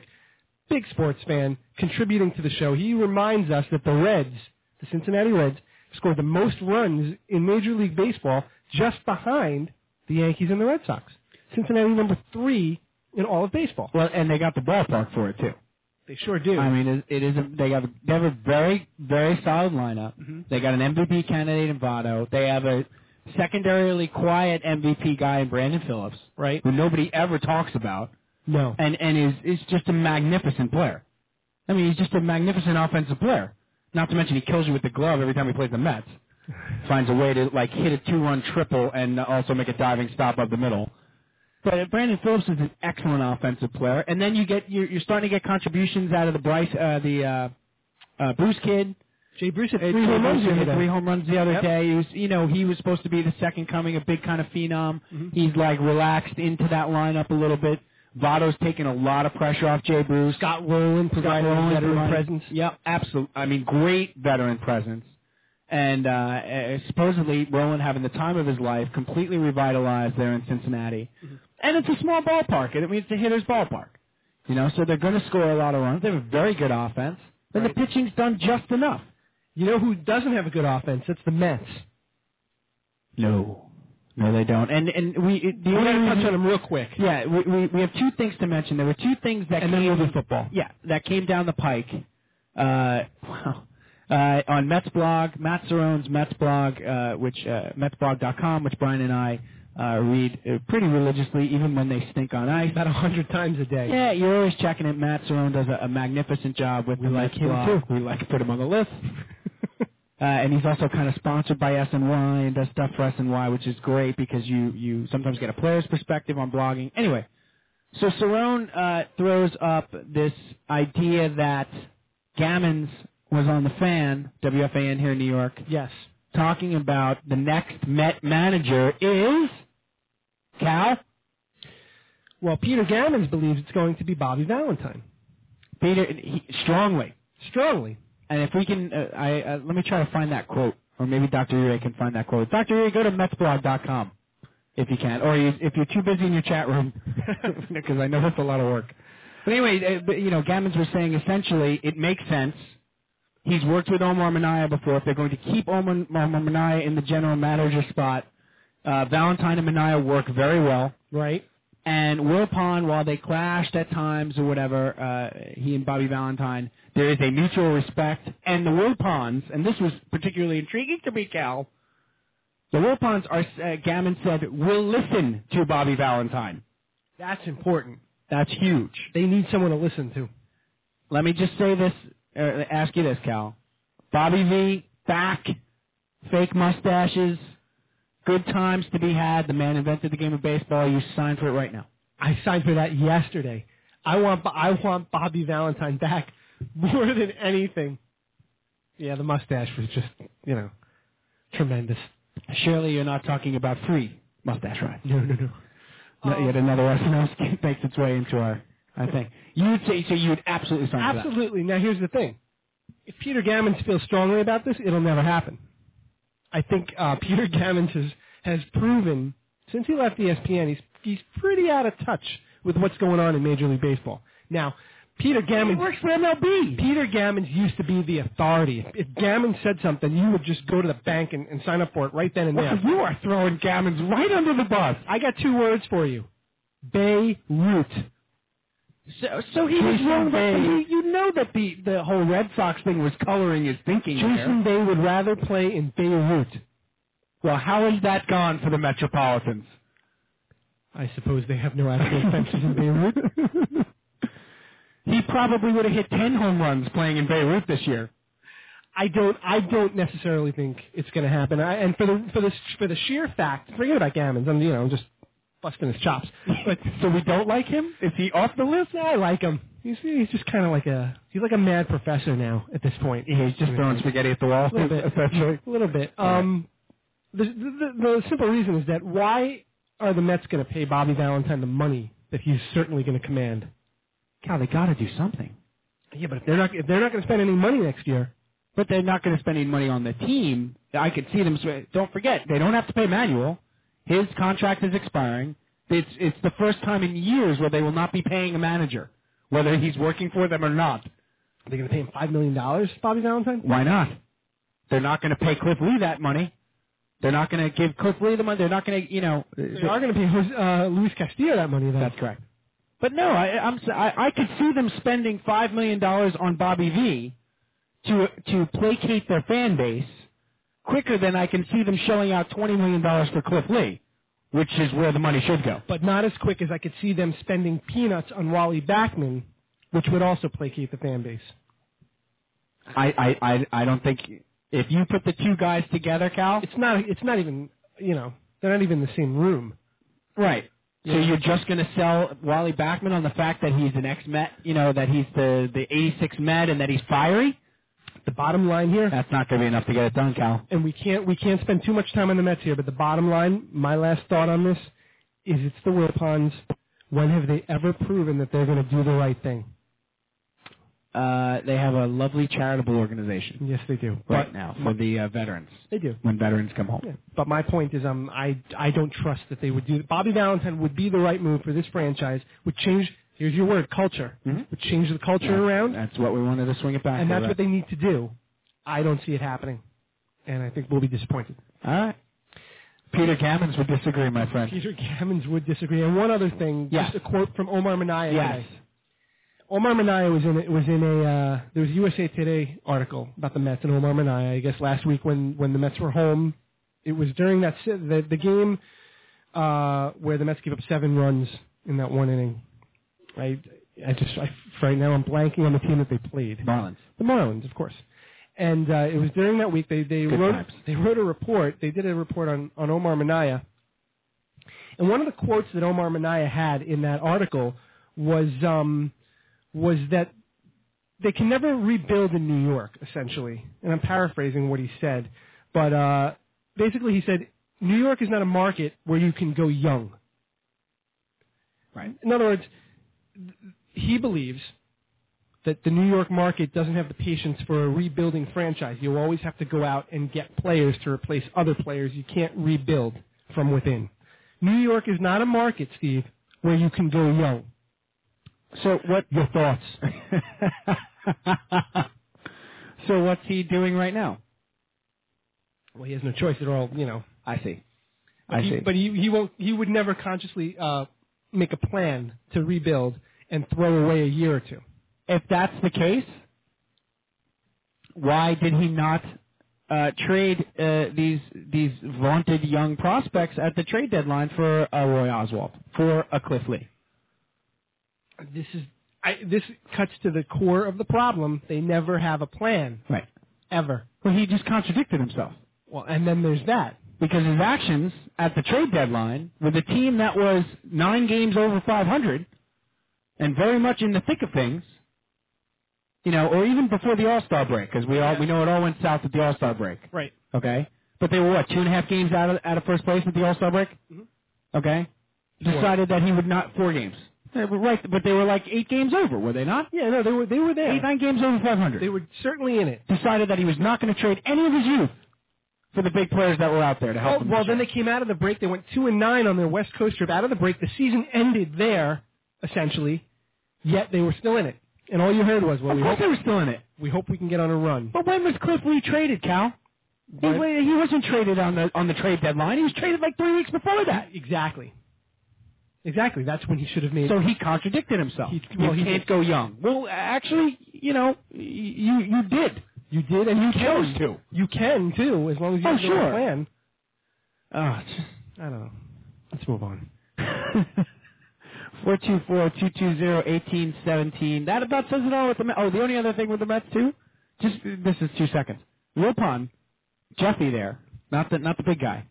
Jeff down in Florida, Jeff. or Jeff down in Atlanta, and basically like big things are going on. Big things are going to happen, uh, and they think there's going to be management moves made the day after the season because once again, this is unacceptable. Right. It's unacceptable. We're going to hold uh, people accountable Yeah, for what's happened. sure.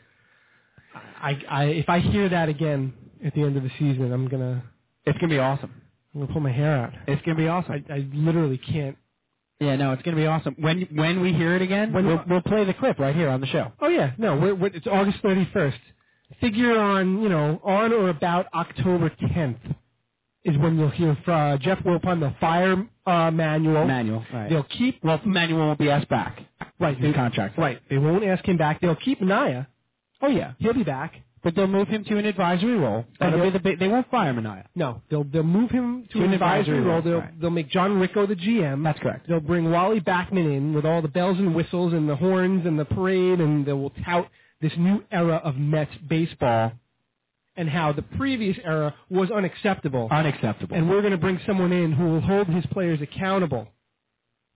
That's right. And we need a new voice in the organization. And uh, you know, It's blah gonna be- blah and it's- blah and blah. It's going to be Rico, and he's going to be the new GM. Right. As long as he's not taking off his shirt, I think we're fine. Four two four two two zero eighteen seventeen. Let's segue right into football, Cal, because the Mets are just frankly depressing me. And I want to segue right in with this. You want to you want to Mets lost nine to two tonight, so let's end it there. Mets lose to the Braves nine to two tonight, and all you needed to know about tonight's game was in that masterful lineup, that uh, master strat- strategery of Jerry Manuel. Who batted cleanup tonight? That would be Jeff Francoeur, who's Frank- batting 238 and has a 228 on base percentage. How is that possible to have a lower on base percentage? Uh, Rod Barajas pulled it off this season.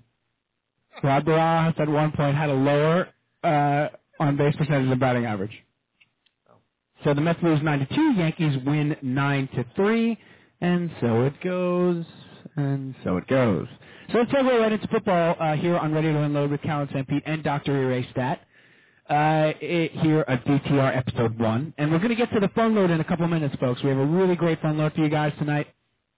Uh, the RTU phone load is about sports memorabilia. I want to tell you all about my Uncle Tommy's jet room. Yes, he has one. Big Paulie has a jet room uh, and all kinds of other stuff. We, we have some great stuff, and uh, we want to hear from you on that. So again, the number to call four two four two two zero eighteen seventeen. And uh, let, let's just jump into football with this, Cal. Read that for me. Doctor Ewer just threw this up. Regarding Calvin Pace, who got hurt Yes, in the preseason game on Friday. hurt in a preseason game. All right. Enough. All right. Well, Jets coach Rex Ryan said Tuesday that outside linebacker Calvin Pace's foot surgery went so well, Number ninety-seven. number 97, that Pace could be back on the field by week two. That's right. Okay? The doctor seemed to think the surgery was really successful, Ryan, Ryan said. Rex. Ryan. that is. Uh, he's definitely going to miss How's the that fir- copy reading class going? I'm getting there. Yeah. He's definitely going to miss the first week, but we'll see about the second week. So- I'm not sure. Here's here's the reason I had Cal segue us in so beautifully. right there. that essentially w- what we want to talk about with the Jets and the Giants are these two things. Uh, One, injuries. Uh, two, they both played their third preseason game of the season, which is usually the watermark, if you will, of how uh, the team is looking because uh, the starters usually don't play in the fourth game of the season as most people know. And uh, the other thing uh, with the Jets specifically, uh, the offense has been anemic. It has been troublesome. Dr. E. Ray is of the opinion that Mark Sanchez is uh, not equipped to drive the Ferrari that could be the Jets offense. he feels I got a text from him on he he watched the game on tape, and I get a text from him on Saturday, irate, just out of his mind after watching the game. It's so unlike him, too. Sanchez is not good enough. He m- are we in trouble because this quarterback is not ready to lead what is a championship defense? And it's the same problem as last year. They had a championship defense and he cost them games. And I like him and everything, but he's not ready. Dr. Ray, you care to comment? Yeah, I I think probably I wouldn't be so upset had it not be for Hard Knocks. I mean, I get to watch this guy who who basically is a man child, watching his Broadway shows and dancing around all over the place with his uh, you know his body language after he makes a bad pass or he gets you know reprimanded in a meeting. It it, it really worries me. Okay, now, now now that's fair. That's why I brought it up. I didn't bring I did not bring you here tonight to trash you.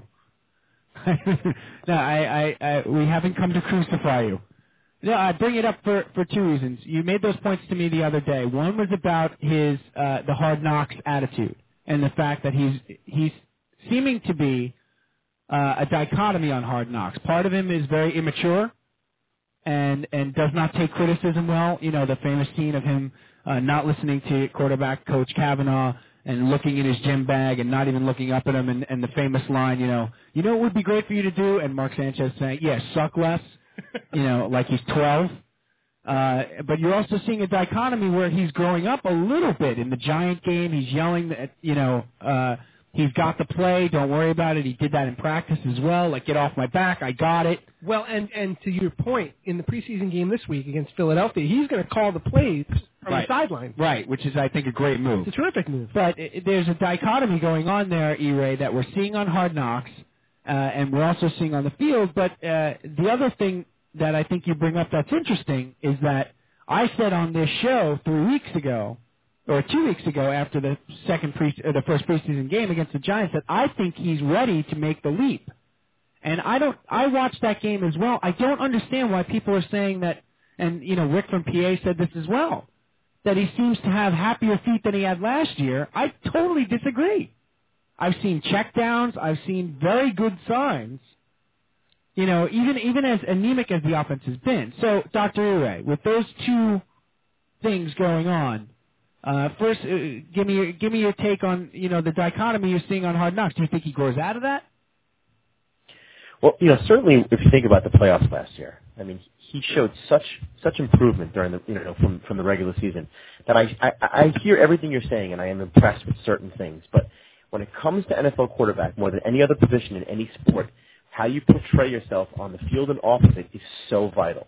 And I don't like what I'm seeing off the field. Right.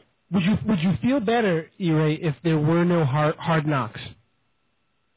No, actually, I'm happier to see this stuff close hand because I, I mean, come on, it, would Namath be doing the things that he's doing? I mean, come on. I mean, besides, you know, uh, take away anything that what Namath looked like in the first episode. That doesn't count. Uh, but uh, We'd like to. We'd like to try to erase that. I, I try, I try to forget. But uh, I, I just, you know, Brady, I don't think would act that way. You, you have to basically portray a certain kind of confidence without being arrogant and not look like you're overwhelmed. Uh, all right, that's that's fair. But how do you take into account what the and Cal, you too? How do you take into account what the veterans say that he's made? He's grown up by leaps and bounds. I I Damian Woody said it's his team to lead now. He's a different guy in the huddle. He's doing much better. You know what I mean? Like, how do you take into how do you account for that? I put more stock into that. What the veterans are saying, they're around him 24/7. They see how he, you know how he's maturing. We you know we only see as as much access as we get to the team now. We're still only seeing a little bit of what of what's going on there. You know, you, you you'd like to see him not be as much of a goofball in the in the in the times that you see him. You know, Right. but it, I got to trust the players. If the players are saying they trust him, you know, I, I I feel better about that. Right. Uh, no, that and that's fair. And and I think that uh, though uh, y- the other point that Dr. Ray makes is that he could be more important to this team and this season, and for all these reasons that we're talking about, uh, that uh, than D- uh, Darrell Revis. I mean, uh, now I, I I think that's overstating it slightly because I think Darrell Revis, especially with Calvin Pace going down, and This is why I wanted to bring up Calvin Pace uh, and start the segment here because Calvin Pace to me just provided Darrell Revis with a tremendous amount of leverage because he's their best pass rusher. Okay, they had so much trouble getting to the quarterback last year without blitzing. And Darrell Revis allows the Jets defense to do what they need to do. I mean, Francesa's been saying it for weeks, and he's not wrong. The fact that he is a shutdown corner allows them to blitz and bring the kitchen sink and get pressure on a quarterback without a true uh, uh pass rushing end or a pass rushing linebacker. And Calvin Pace is the closest thing they have to that. And now he's gone. Right. I just think that gives Revis all sorts of leverage. But just to wrap Sanchez, Cal, just to wrap Sanchez, don't you think that I, I I think that he's made strides. I think his teammates around him, you know, you have to remember the kid's 23. Yeah, I see it, and I mean, you, you just think about the strides that he made in the last six weeks of last season. You know, we watched him grow up in six weeks. I mean, to look at him eating a hot dog in the, in the San Diego game or the Oakland game last year on the side on the sidelines, right? Yeah. He's eating a hot dog in, in Oakland, and then he's leading the team into Indianapolis in the AFC Championship game. Yeah. I think And playing well. and playing well. Right. But that's the key. They got to he. They can't ask him to do too much. Right. Still, He's still not at that they point. still yet. need the training wheels on him. Absolutely. Uh, but I, I but uh, as far as I think there's enough success in the playoffs last year, and I'm I'm talking about even on a on a regular game basis what I'm seeing. Okay, is th- him you know checking down, him making some better reads. Yes, the offense looked terrible against Carolina. Carolina's a pretty good defense. Okay, the, the the offense didn't look great, and did they look great against the Redskins? No, but they got their act together at the end of the first, and that was against the first team defense, by the way, not the second team defense for the Redskins. And they put together a brilliant drive that he was six of eight on, and got them into the end zone. I'm gonna I'm gonna feel better watching him against you know when the season starts against teams like Baltimore, against teams like New England, Of course. Miami. The first three Right. weeks of the season, that's what I want to see. Yeah, let's take a call on this. Let's take Rick from PA, the aforementioned Rick from PA. Rick, you are on with Cal and Stampede. Welcome to Ready to Unload on Blog Talk Radio, my friend. What's going on? Good evening, gentlemen. How are you? How are you, Rick? What's going on over there in the PA? Uh, you know, hot and sticky, just like up there, buddy. uh, so, Uh, but I'm go ahead. calling to talk chess, my man, Nice. and uh, and Sanchez. I, I, I agree with a lot of you, what you guys are saying, but I will tell you this: if they cannot run the ball this year like they ran the ball last year, they are in a lot of trouble because I think that opened up a lot of the, you know, one-on-ones where Sanchez knew where he could throw the ball with one-on-one coverage, uh, and he could make those passes. I still think he's struggling tremendously with not looking off defensive backs, and he's, if he does not learn that, he's going to fall into that rookie year again and throw a ton of interceptions. Now that's that's a good point, Rick. And what do you, now? How do you feel? They're going to make Sean Green the feature back. They let Thomas Jones go, but they brought in Tomlinson, who's looked good in camp. Uh, How, how do you do? You trust their running game right now? Uh, yeah, I do. I I do. Running back wise, I think we're extremely talented um, in regards to Sean Green. A, but the big thing is, can he stay healthy? I mean, he's never played, you know, 16, 15 games. You know, he's never played a full NFL season. Uh, LT is old, but he's he looks in great shape. Okay, great. You know, obviously they don't necessarily have another Leon Johnson. I mean, that rookie is does not look good. I mean, can return yeah, Joe kicks. McKnight, but uh, uh, essentially it. between, right, between vomiting and fumbling, Joe McKnight has Yeah. not looked. No, McKnight's no Leon Washington, which is a nice change of back pace. I mean, so essentially you're going to rely a lot on on uh, Leon, on um, LDT for that. Yeah. And Sean Green has to stay healthy. He's never taken a pounding that he's going to take this year. So it'll be interesting whether he can carry the ball 20 times a game consistently. Yeah. Now, Rick, one more thing about Sanchez. Now, I know you've watched the games and stuff like that. Just going back to Mark, and we talked after the Giant game, and you called in and talked a little bit about how you still felt like there was some happy feet and a little too much patting the ball and stuff like that. hmm Do you do you find what I find, which is that it, to me it's been almost series to series with him in this preseason, in that in one series he will look the part every bit the part of the kid who led them into San Diego, led them into Cincinnati in the playoffs and won. And then the next series he'll come back and revert. Do you think that's just part of the learning curve, Rick, or do you think that you may have a problem with consistency with this kid? I honestly I think he may have a problem with consistency. But I think he's learned a lot.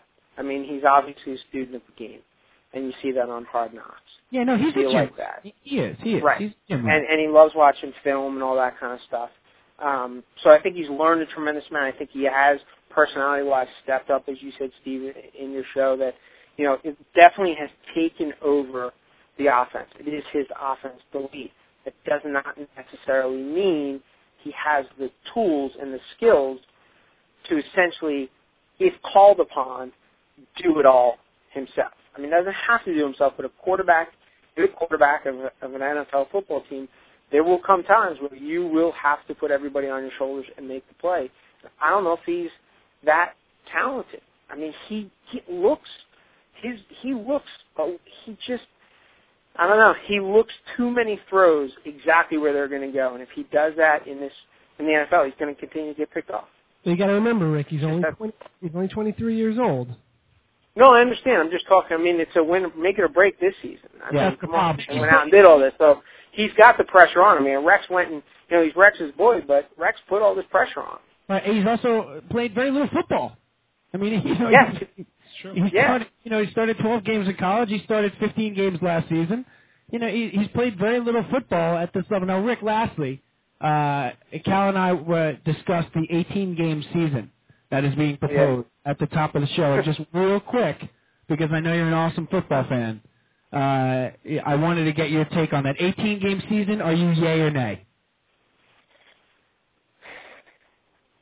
Uh, yeah. I don't know, guys. I, uh, Well, we could you know, call- I don't know. I mean, yay, because I want to see more football, but uh, but I don't know. I mean, you're going to deal with a lot. I think I think two more games are going to you're going to deal with a lot more injuries. I kind of like your idea with with the two buys. It's a Okay. unique idea. You get more football. You may not, you know, you only see your team the same amount, but you do get more football.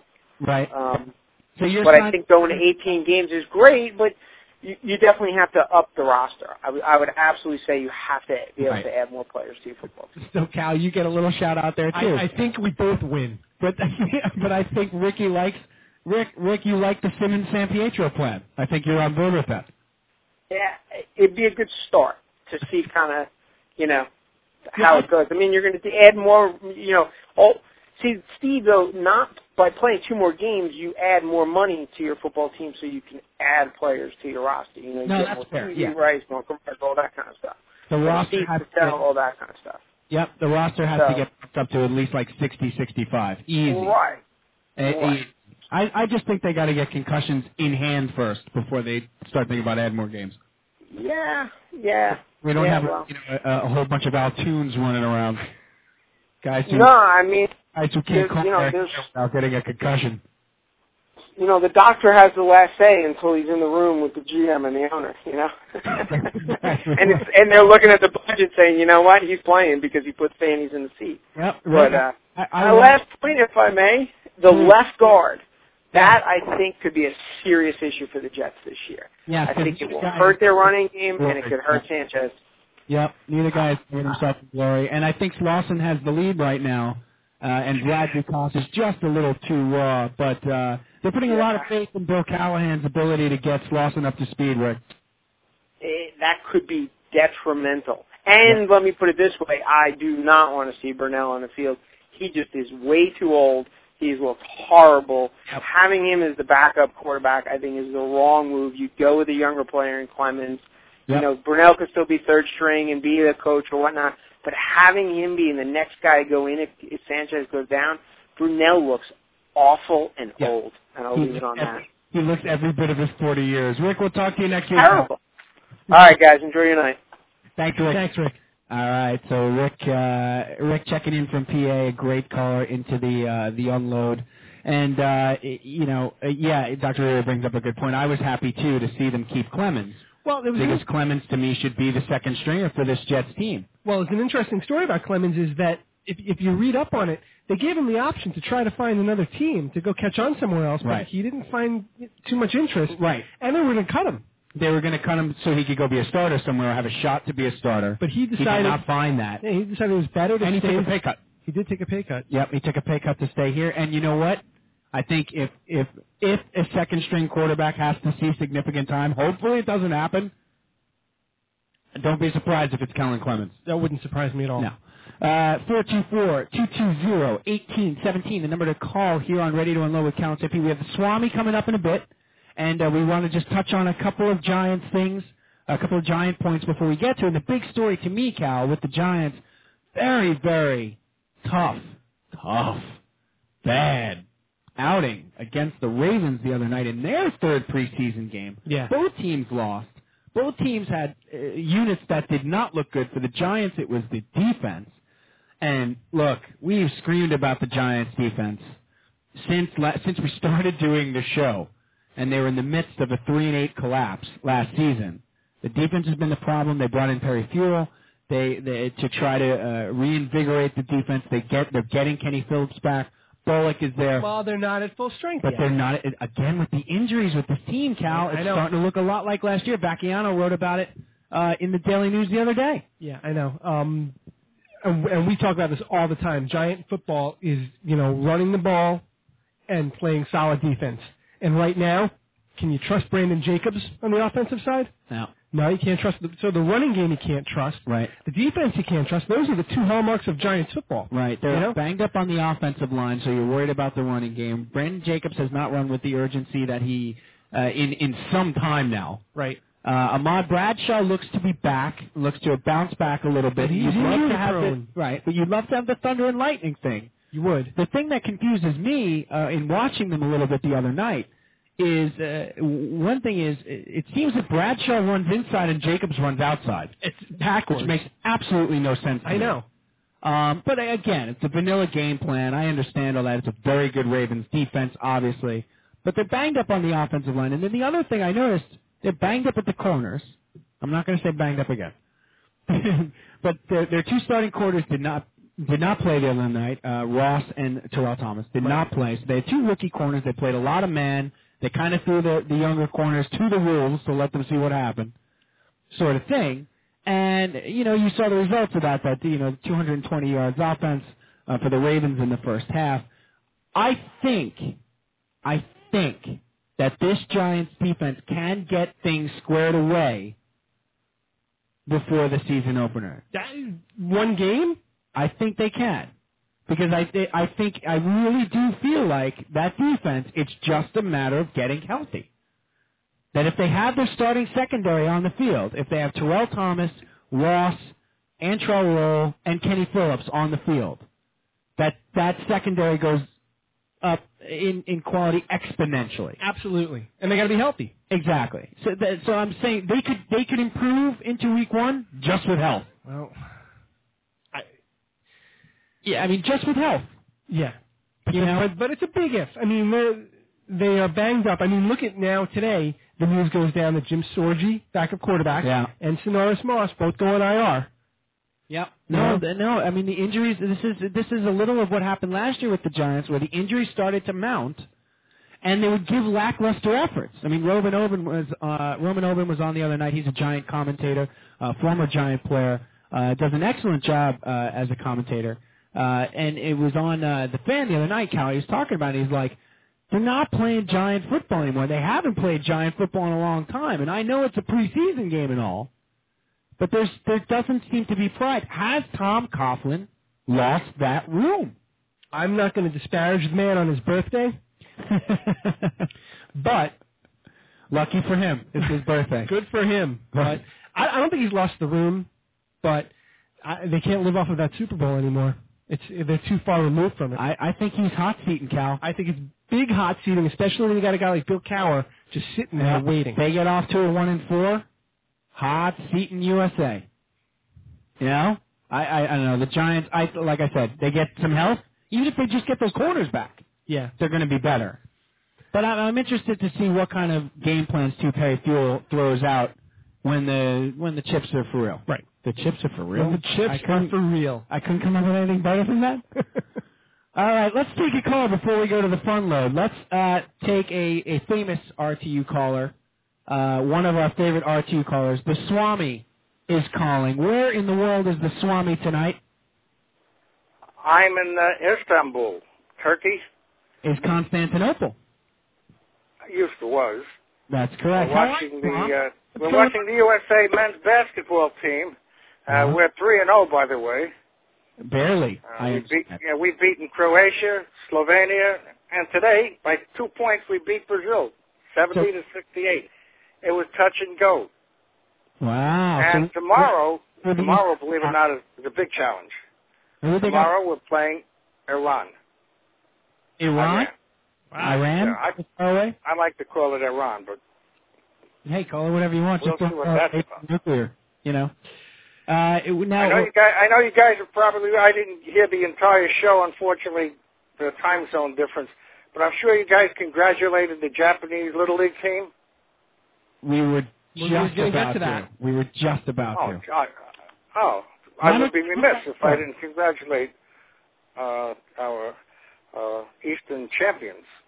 Yes. Why don't you do that? For, why don't you send a ready to unload congratulations official style from the swamp? Very good. On behalf of the entire staff, congratulations, boys. You were wonderful. Showed great team spirit, and were, it was a, a great thing to watch. All right. Excellent. And I Tom. won't use the word dichotomy. you won't use the word dichotomy. Why not? No. I, well, I don't know what it means. you just use Sounds like something that I would get operated on for by somebody, but I don't know. Dr. E-Ray. Doctor erase that. Now, Yeah. uh, I, I, I hear you. I hear you guys have been commenting on the Mets and the Jets and the Giants, and you know, Yeah. that's all well and good. You're Yeah. entitled to you're entitled to your own personal feelings on these things.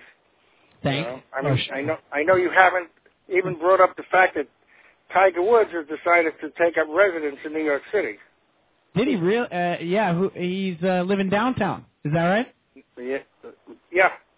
Is With he gonna- Petula Clark, I think. Yeah. I doubt that highly. I Swam, doubt that highly myself.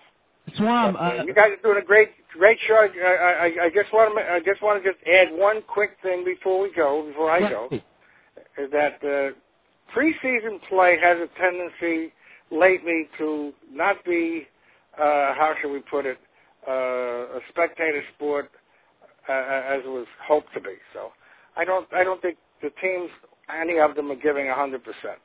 Oh, Ah, okay, so we should not, uh, you know, talk the people, No. the Jets and the Giants, off the ledge there Just remember, n- it all doesn't mean anything until the first kickoff of the official season. That's right, and that kickoff is coming pretty soon, Swam. Pretty darn soon. A week from Thursday night, the NFL season kicks off, and join us next week with the Swami when he makes his first round of predictions. Will you be ready for that, Swam? Yes, I've been I've been in training. I've been uh, in consultation with a lot of my uh, key people, Right. and uh, you will get the uh, updated version right here, September 2010. he just fills you with confidence, doesn't he? He does. Like you feel you feel a little warm inside, like you're going to get the picks from him. Oh yeah. Well, I know you guys were picking on on, on poor Mark, and for, for, probably for good reason, but I always like to remember the fact of the team is composed of many players Right. And many personalities and many personalities. and many faces. All right, Swam, we're going to run to the fun mode, pal. We'll talk to you next week. for All your right, pick. go for it. All right, pal. Keep your powder dry. Will And, and the Swami checks in, and next week it gets very big for the Swami. Oh my god. It's like you know, It gets very big. it's the beginning of the season for football, but it's also the beginning of the Swami The season. Swami season. Right. Swami season is upon us. Get your T-shirts, folks. Oh boy. I'm not kidding. You know what those T-shirts are? They're like uh, like the Guido tees, though. They're nice. Oh yeah. You look like the situation or something. I don't know. I don't watch that show. I refuse to watch that show. Okay. Uh, so Speaking of shirts, speaking of shirts, we did it. at 10:40. No, no, you know, we're going to move to the fun load right now, folks, the RTU fun load. And here's how I want to do it, Cal. I want you to turn around over your shoulder, over your right shoulder. Where am I? Oh yeah. Okay, and I want you to tell, tell the listening audience what's right there. What are you looking at? That is a picture of the Beatles. No, no. Next to that, to the Oh, left. I see. The uh, it's a plaque Yes, with the New York Islanders logo on it. yes. And what else is on it? Right to the left of the I, the IS in Islanders. Oh well, that's a signature. That is a signature that. indeed. And you know who that is? I'm gonna. g- It's hard to tell based on the you know the uh, the 1980s wood finish. That's correct. It looks like it might be Billy Smith. That's correct. Am I right? It is Hall of Famer Billy Smith, and that plaque that you are looking at was purchased in 1983 at the Long Island Arena, the flea market across the street from the house I grew up in on Long Island. It's a target now. And that signature was obtained a few days later after buying the plaque in the easiest of fashions. How so? possibly imagine? I walked up the street to Peppertree Commons to a little sports store there, up Jericho Turnpike here on Long Island, where Billy Smith was signing autographs for free. for absolutely free. Oh boy. Uh, Stanley Cup winner, I can't future even- Hall of Famer, Billy Smith, signing for free. At Pepper Tree Common. Peppertree Commons. Wow. Right around the corner from where you live. It's down the block. I could have come right over. well, not not. To Shelton. I was 17 Shelton. Shelbourne. Shelbourne. That's what I said. 16. Dan, Dan 17 Wenmore. Right. Anyway, uh, that we bring Wasn't that What's wasn't that right near Cinnabon? Wasn't that right near Cinnabon? I think eventually. Uh, there was no such thing as Cinnabon back then. in 1983. No. No. You didn't even know what a Cinnabon was. You didn't have cin- there was no cinnamon then. they didn't have cinnamon. The reason I bring this up, folks, is that we're, as we move into the Ready to Unload fun load, tonight's topic is sports memorabilia. And that is a piece of sports memorabilia that I have and have had since I was the tender age of nine. And here's what we want to talk about, folks. And we want you to call in and chime in on it too. 424-220-1817, the number to call the RTU hotline. But Cal, Yeah. dude, Yeah, dude. dude, Bro. bro, don't don't ever bro Oh, again. all right. We are we live in a no bro zone. That's true. No bro zone. Um, I, I love the the sports memorabilia. It has completely changed. So the first thing I want to do is tell me a little bit about your sports memorabilia background in the '80s. Uh, you know, when when you're a kid. As a kid, Yeah. big- two big things when I was a kid. Number one, baseball cards. Always baseball cards. Yes. I mean, you, we we had a stationery store. Remember stationery stores? You know, a long time ago. Used to go. You mean where I got my sticker books and stickers for That- my baseball sticker books? well, that was number two. Right. But number one was always baseball cards. I always used to go and get the packs. You know, you'd always open it up. There'd be, Tops. you know, three Claudel Washingtons with the gum stain on it. You know, but it was great. Awesome. He never got a good card. Um, but the baseball cards were number one, and the sticker book. number two. Right. Every Easter, without fail, Yep. I got the new sticker book, and couldn't wait to fill the middle of the sticker book, which was the All Star section, Of course. with the foil stickers, Gold foil. gold and silver. Yeah. Yes. So that's that. I mean, big time. Now, did you but did you get autographs as a kid? No. Because where we grew up on Long Island, these guys were everywhere oh yeah. for free. Now, see, what I did when I was a little older as a teenager, maybe like in uh, late late eighties. Oh, I'm dating myself. Here I go again. Um, You should take yourself out to dinner. All right. No, Terrible. God. I don't know. It's Ashamed. Late. It's late. Well, I used to go to the Islander games. 15, 16 years old. You're talking. Yes, I think I think we did this. we might have done this. Ah. We absolutely did this. you know where I'm going with this. Then go. Okay, seven o'clock Islander hockey game. You have the parents drop you off at the Marriott Hotel, which was next door around three. Okay, that's absolutely right. three three thirty. Why? Well, because that's where the visiting team used to stay. So what you do with maybe like five or six other crazy people, typically kids, but there was always the one grown adult Awkward. with the pins and Awkward. the book. We'll and get to him in a second. we'll get to that that that that guy in a second. Go. Um, and then you'd wait before the game, and you would get the players as they walked because it was walking distance. Right. It still They is. would walk from the hotel to the locker room. to the Nassau Coliseum. You would wa- you'd have to walk across the parking lot, Yeah. and you would just wait there. And let me tell you, Well, the hockey- Nassau Coliseum is stuck in 1985 anyway. yeah, so. it- it's true. But um, hockey players, the most accessible athletes of any Oh, totally. professional athlete, polite, Yep. signed everything. for Best you. looking wives. They do have some very good. Unbelievable looking wives and girlfriends. That's true. And Dr. Uray, anything you want to add about hockey players? Uh-huh. Uh, generally very hand- generally very handsome if they have all their teeth. Dr. Uray made the mistake, just a real quick aside, of saying years Oh, ago. come- really, really. in fashion that that hockey players were probably the best looking athletes. Can, can we and- just make a statement that I that there's not that there's anything wrong with that, but I'm I'm very straight here. so now he just told a Mike Piazza on us. Now he just held a press conference to tell us that. I, I'll back. I'll back. I, we all Yeah, backed yeah. it. I mean, we that's not all even backed it. The question. Dr. Ere, I am not throwing you under the bus here. We all backed it up. We all agreed. It was just the way you said it with such conviction. it's one of the deals that he, he literally said that, I think, in 1993. And we Cal, you were telling us Cal, you were telling a story about uh, autographs. I was. so these handsome young men would walk across from the hotel. Um, These delightful. really just a pleasure to look at. I Yeah. didn't even get their autograph. I just kind of sat there and stared as the mullet flowed in the wind. No, but you, it was very easy to get autographs then. So easy. Uh, for uh, now, my big thing uh, with this kind of stuff was they were always making appearances at places that were walking distance from my house. Yes. So some in it, like Pepper Tree Commons, I got Clark Gillies there, future Hall of Famer. Mhm. I got uh, Bobby Nystrom there. I got uh, Billy Smith there. As Hockey I said, players. Hockey players. Right. But I also got Wesley Walker there, Freeman Oh. McNeil there. Wow. And this was a little sports store that would just run these promotions, and the guys would sign stuff for free Right. because the idea was you'd come into the store. Now, memorabilia goes far and wide with you know uh, uh, uh, uh, outside of autographs. Autographs we loved because they were easily attainable, and when we were kids, i you never thought about the monetary influence. You thought about like I, I wrote to Dave Kingman. You wrote him like a, I a letter? wrote a letter, a fan letter. My buddy Kevin and I wrote fan letters to Dave Kingman. Wow.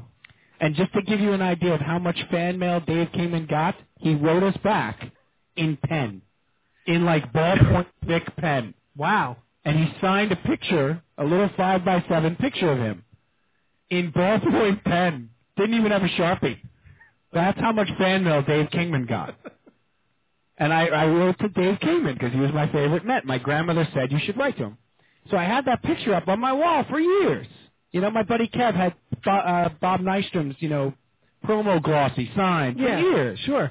I don't know where it is now, but it, it wasn't to collect.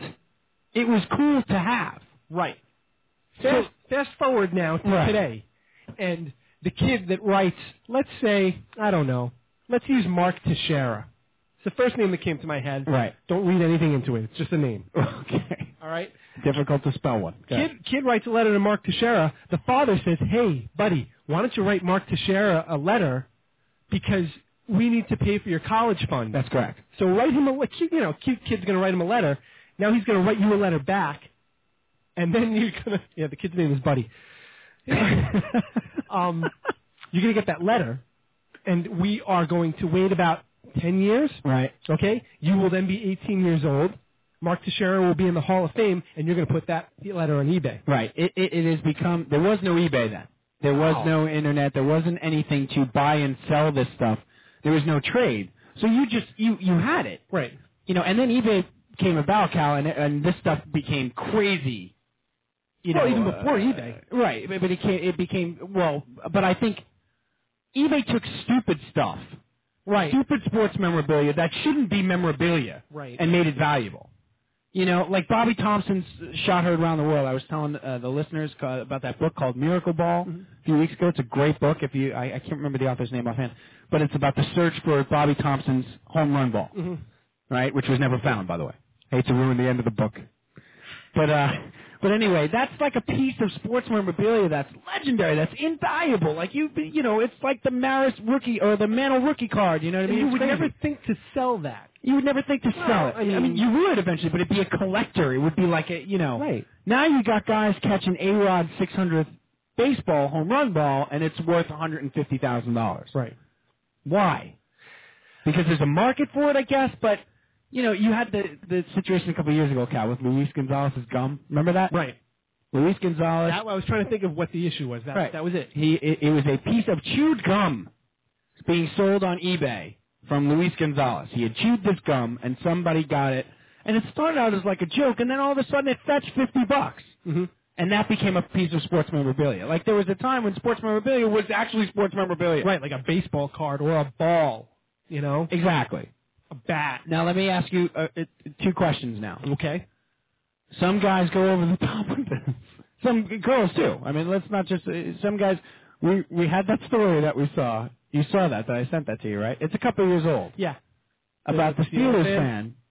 The Steelers fan uh, decided that when he, he had in his will that when he died and he was young, he had cancer. He was like in his fifties, Yeah. early 50s Mhm. He passes away. He wants to be raked, have his viewing with him sitting up in his chair wearing his Steelers pajamas with a pack of cigarettes and a beer next to him, watching a looped highlight tape, sitting up, upright with his feet crossed, and he was waked that way. Mm-hmm. He was i i now that's A little much. too much. I don't know how comfortable I'd be with I that. would not be comfortable attending that. I, I wouldn't. I know that story's old, folks, but it made me think about like, you know, and Dr. Uri just chimed in. He wants that with the New York Liberty, the women's professional basketball team. Are you wearing the Lobo jersey? Do you want the Lobo jersey, Dr. Uri? Because we got next. So uh, The best is that they don't even have Liberty on their jersey anymore. It says Foxwoods. So you're there's right. a nice piece of memorabilia. so your wake would be sponsored by Foxwoods, a casino. That's correct. In But, Connecticut. but that's this guy obviously had a whole bunch of memorabilia and is just way over the top. But the coolest one I saw, that, did you see that other one I found, Cal? Which one was The that? guy with the Cardinals their stadium wall in his basement? Oh yeah, Yeah. great. So they're getting rid of the old Bush Stadium in 2004 and and bringing in the new stadium and this guy buys the outfield wall that has the 2004 champions insignia, Nationally champion. nationally champions because they lost to the Red Sox. right. And he has that in his basement. It's tremendous. Now that's one of the coolest pieces of memorabilia I've ever seen. I've got a buddy that bought a section of the facade at Shea Stadium. Now where am I going to put that? He happens to have the perfect basement for it. It's long Shut up. and narrow. I swear to you. And it was the section, you know, if you remember, Shea Stadium, for those of you listening at home, Mm-hmm. Shea Stadium used to have images of classic Met moments right along underneath the press box right at Shea Stadium on the facade. on the facade.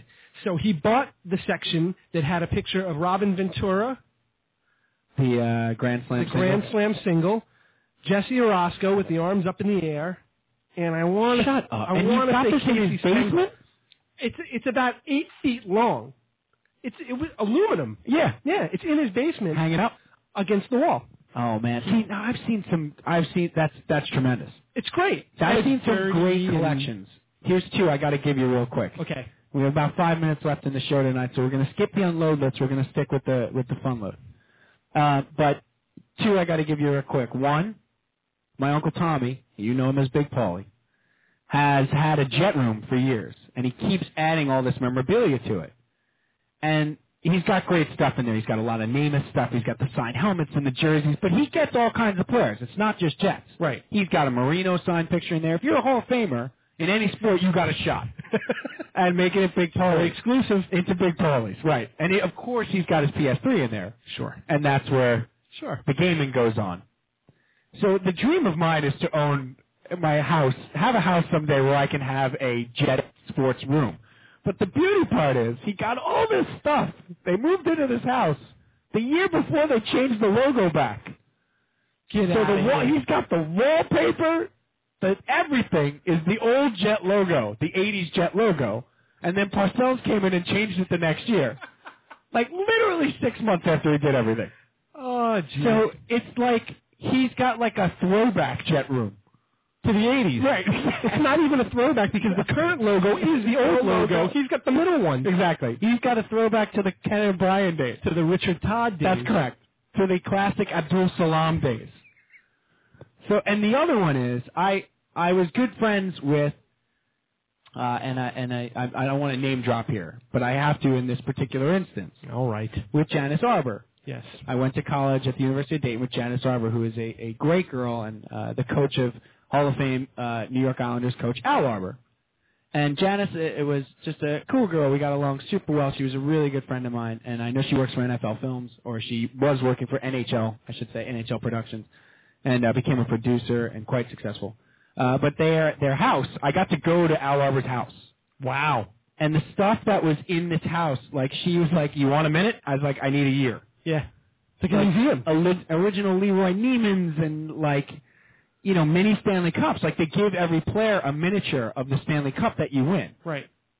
and it was just Crazy. like I picked it up and pretended I was carrying it around the house, you know, like carrying it over my head. You know what I mean? The I was like- miniature Stanley yeah, Cup. the mini one. Right, yeah. I was like, "Can you give me a beer? I want to drink a beer out of this." Like as if you were a giant. Oh, so, it just I love the memorabilia. I love the memorabilia. And then I have I have a Mick Vakota game used hockey stick nice. that I got in an Islanders practice. That is That's about as Nick close. Rakota.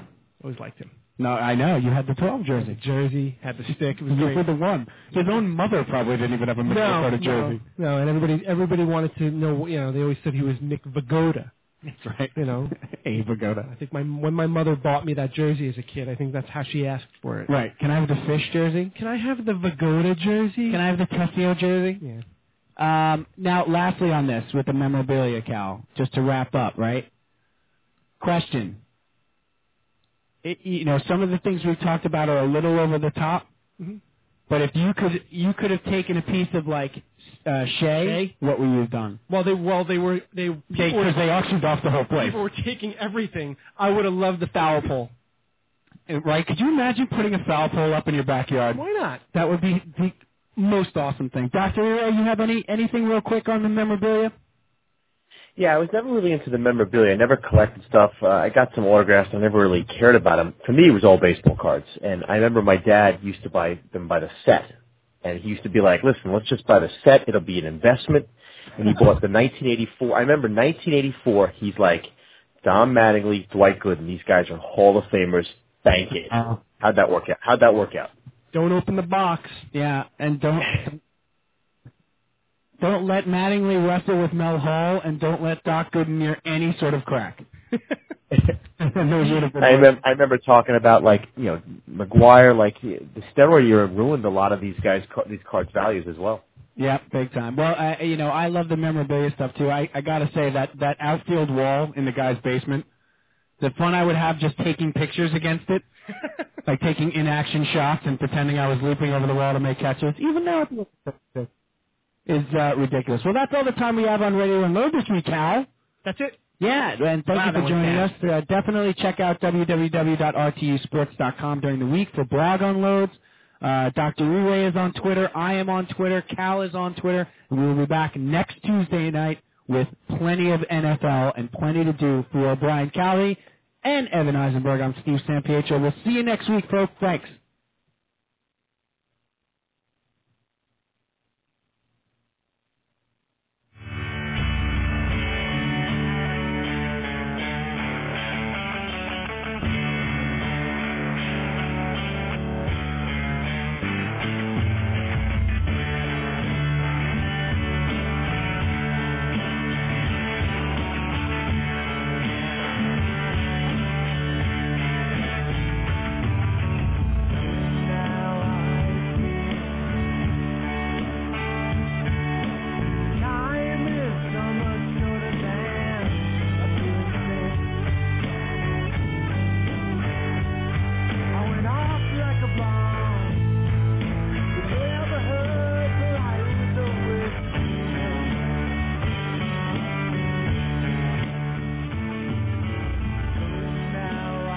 show for this week, folks. Join us next week. with Time.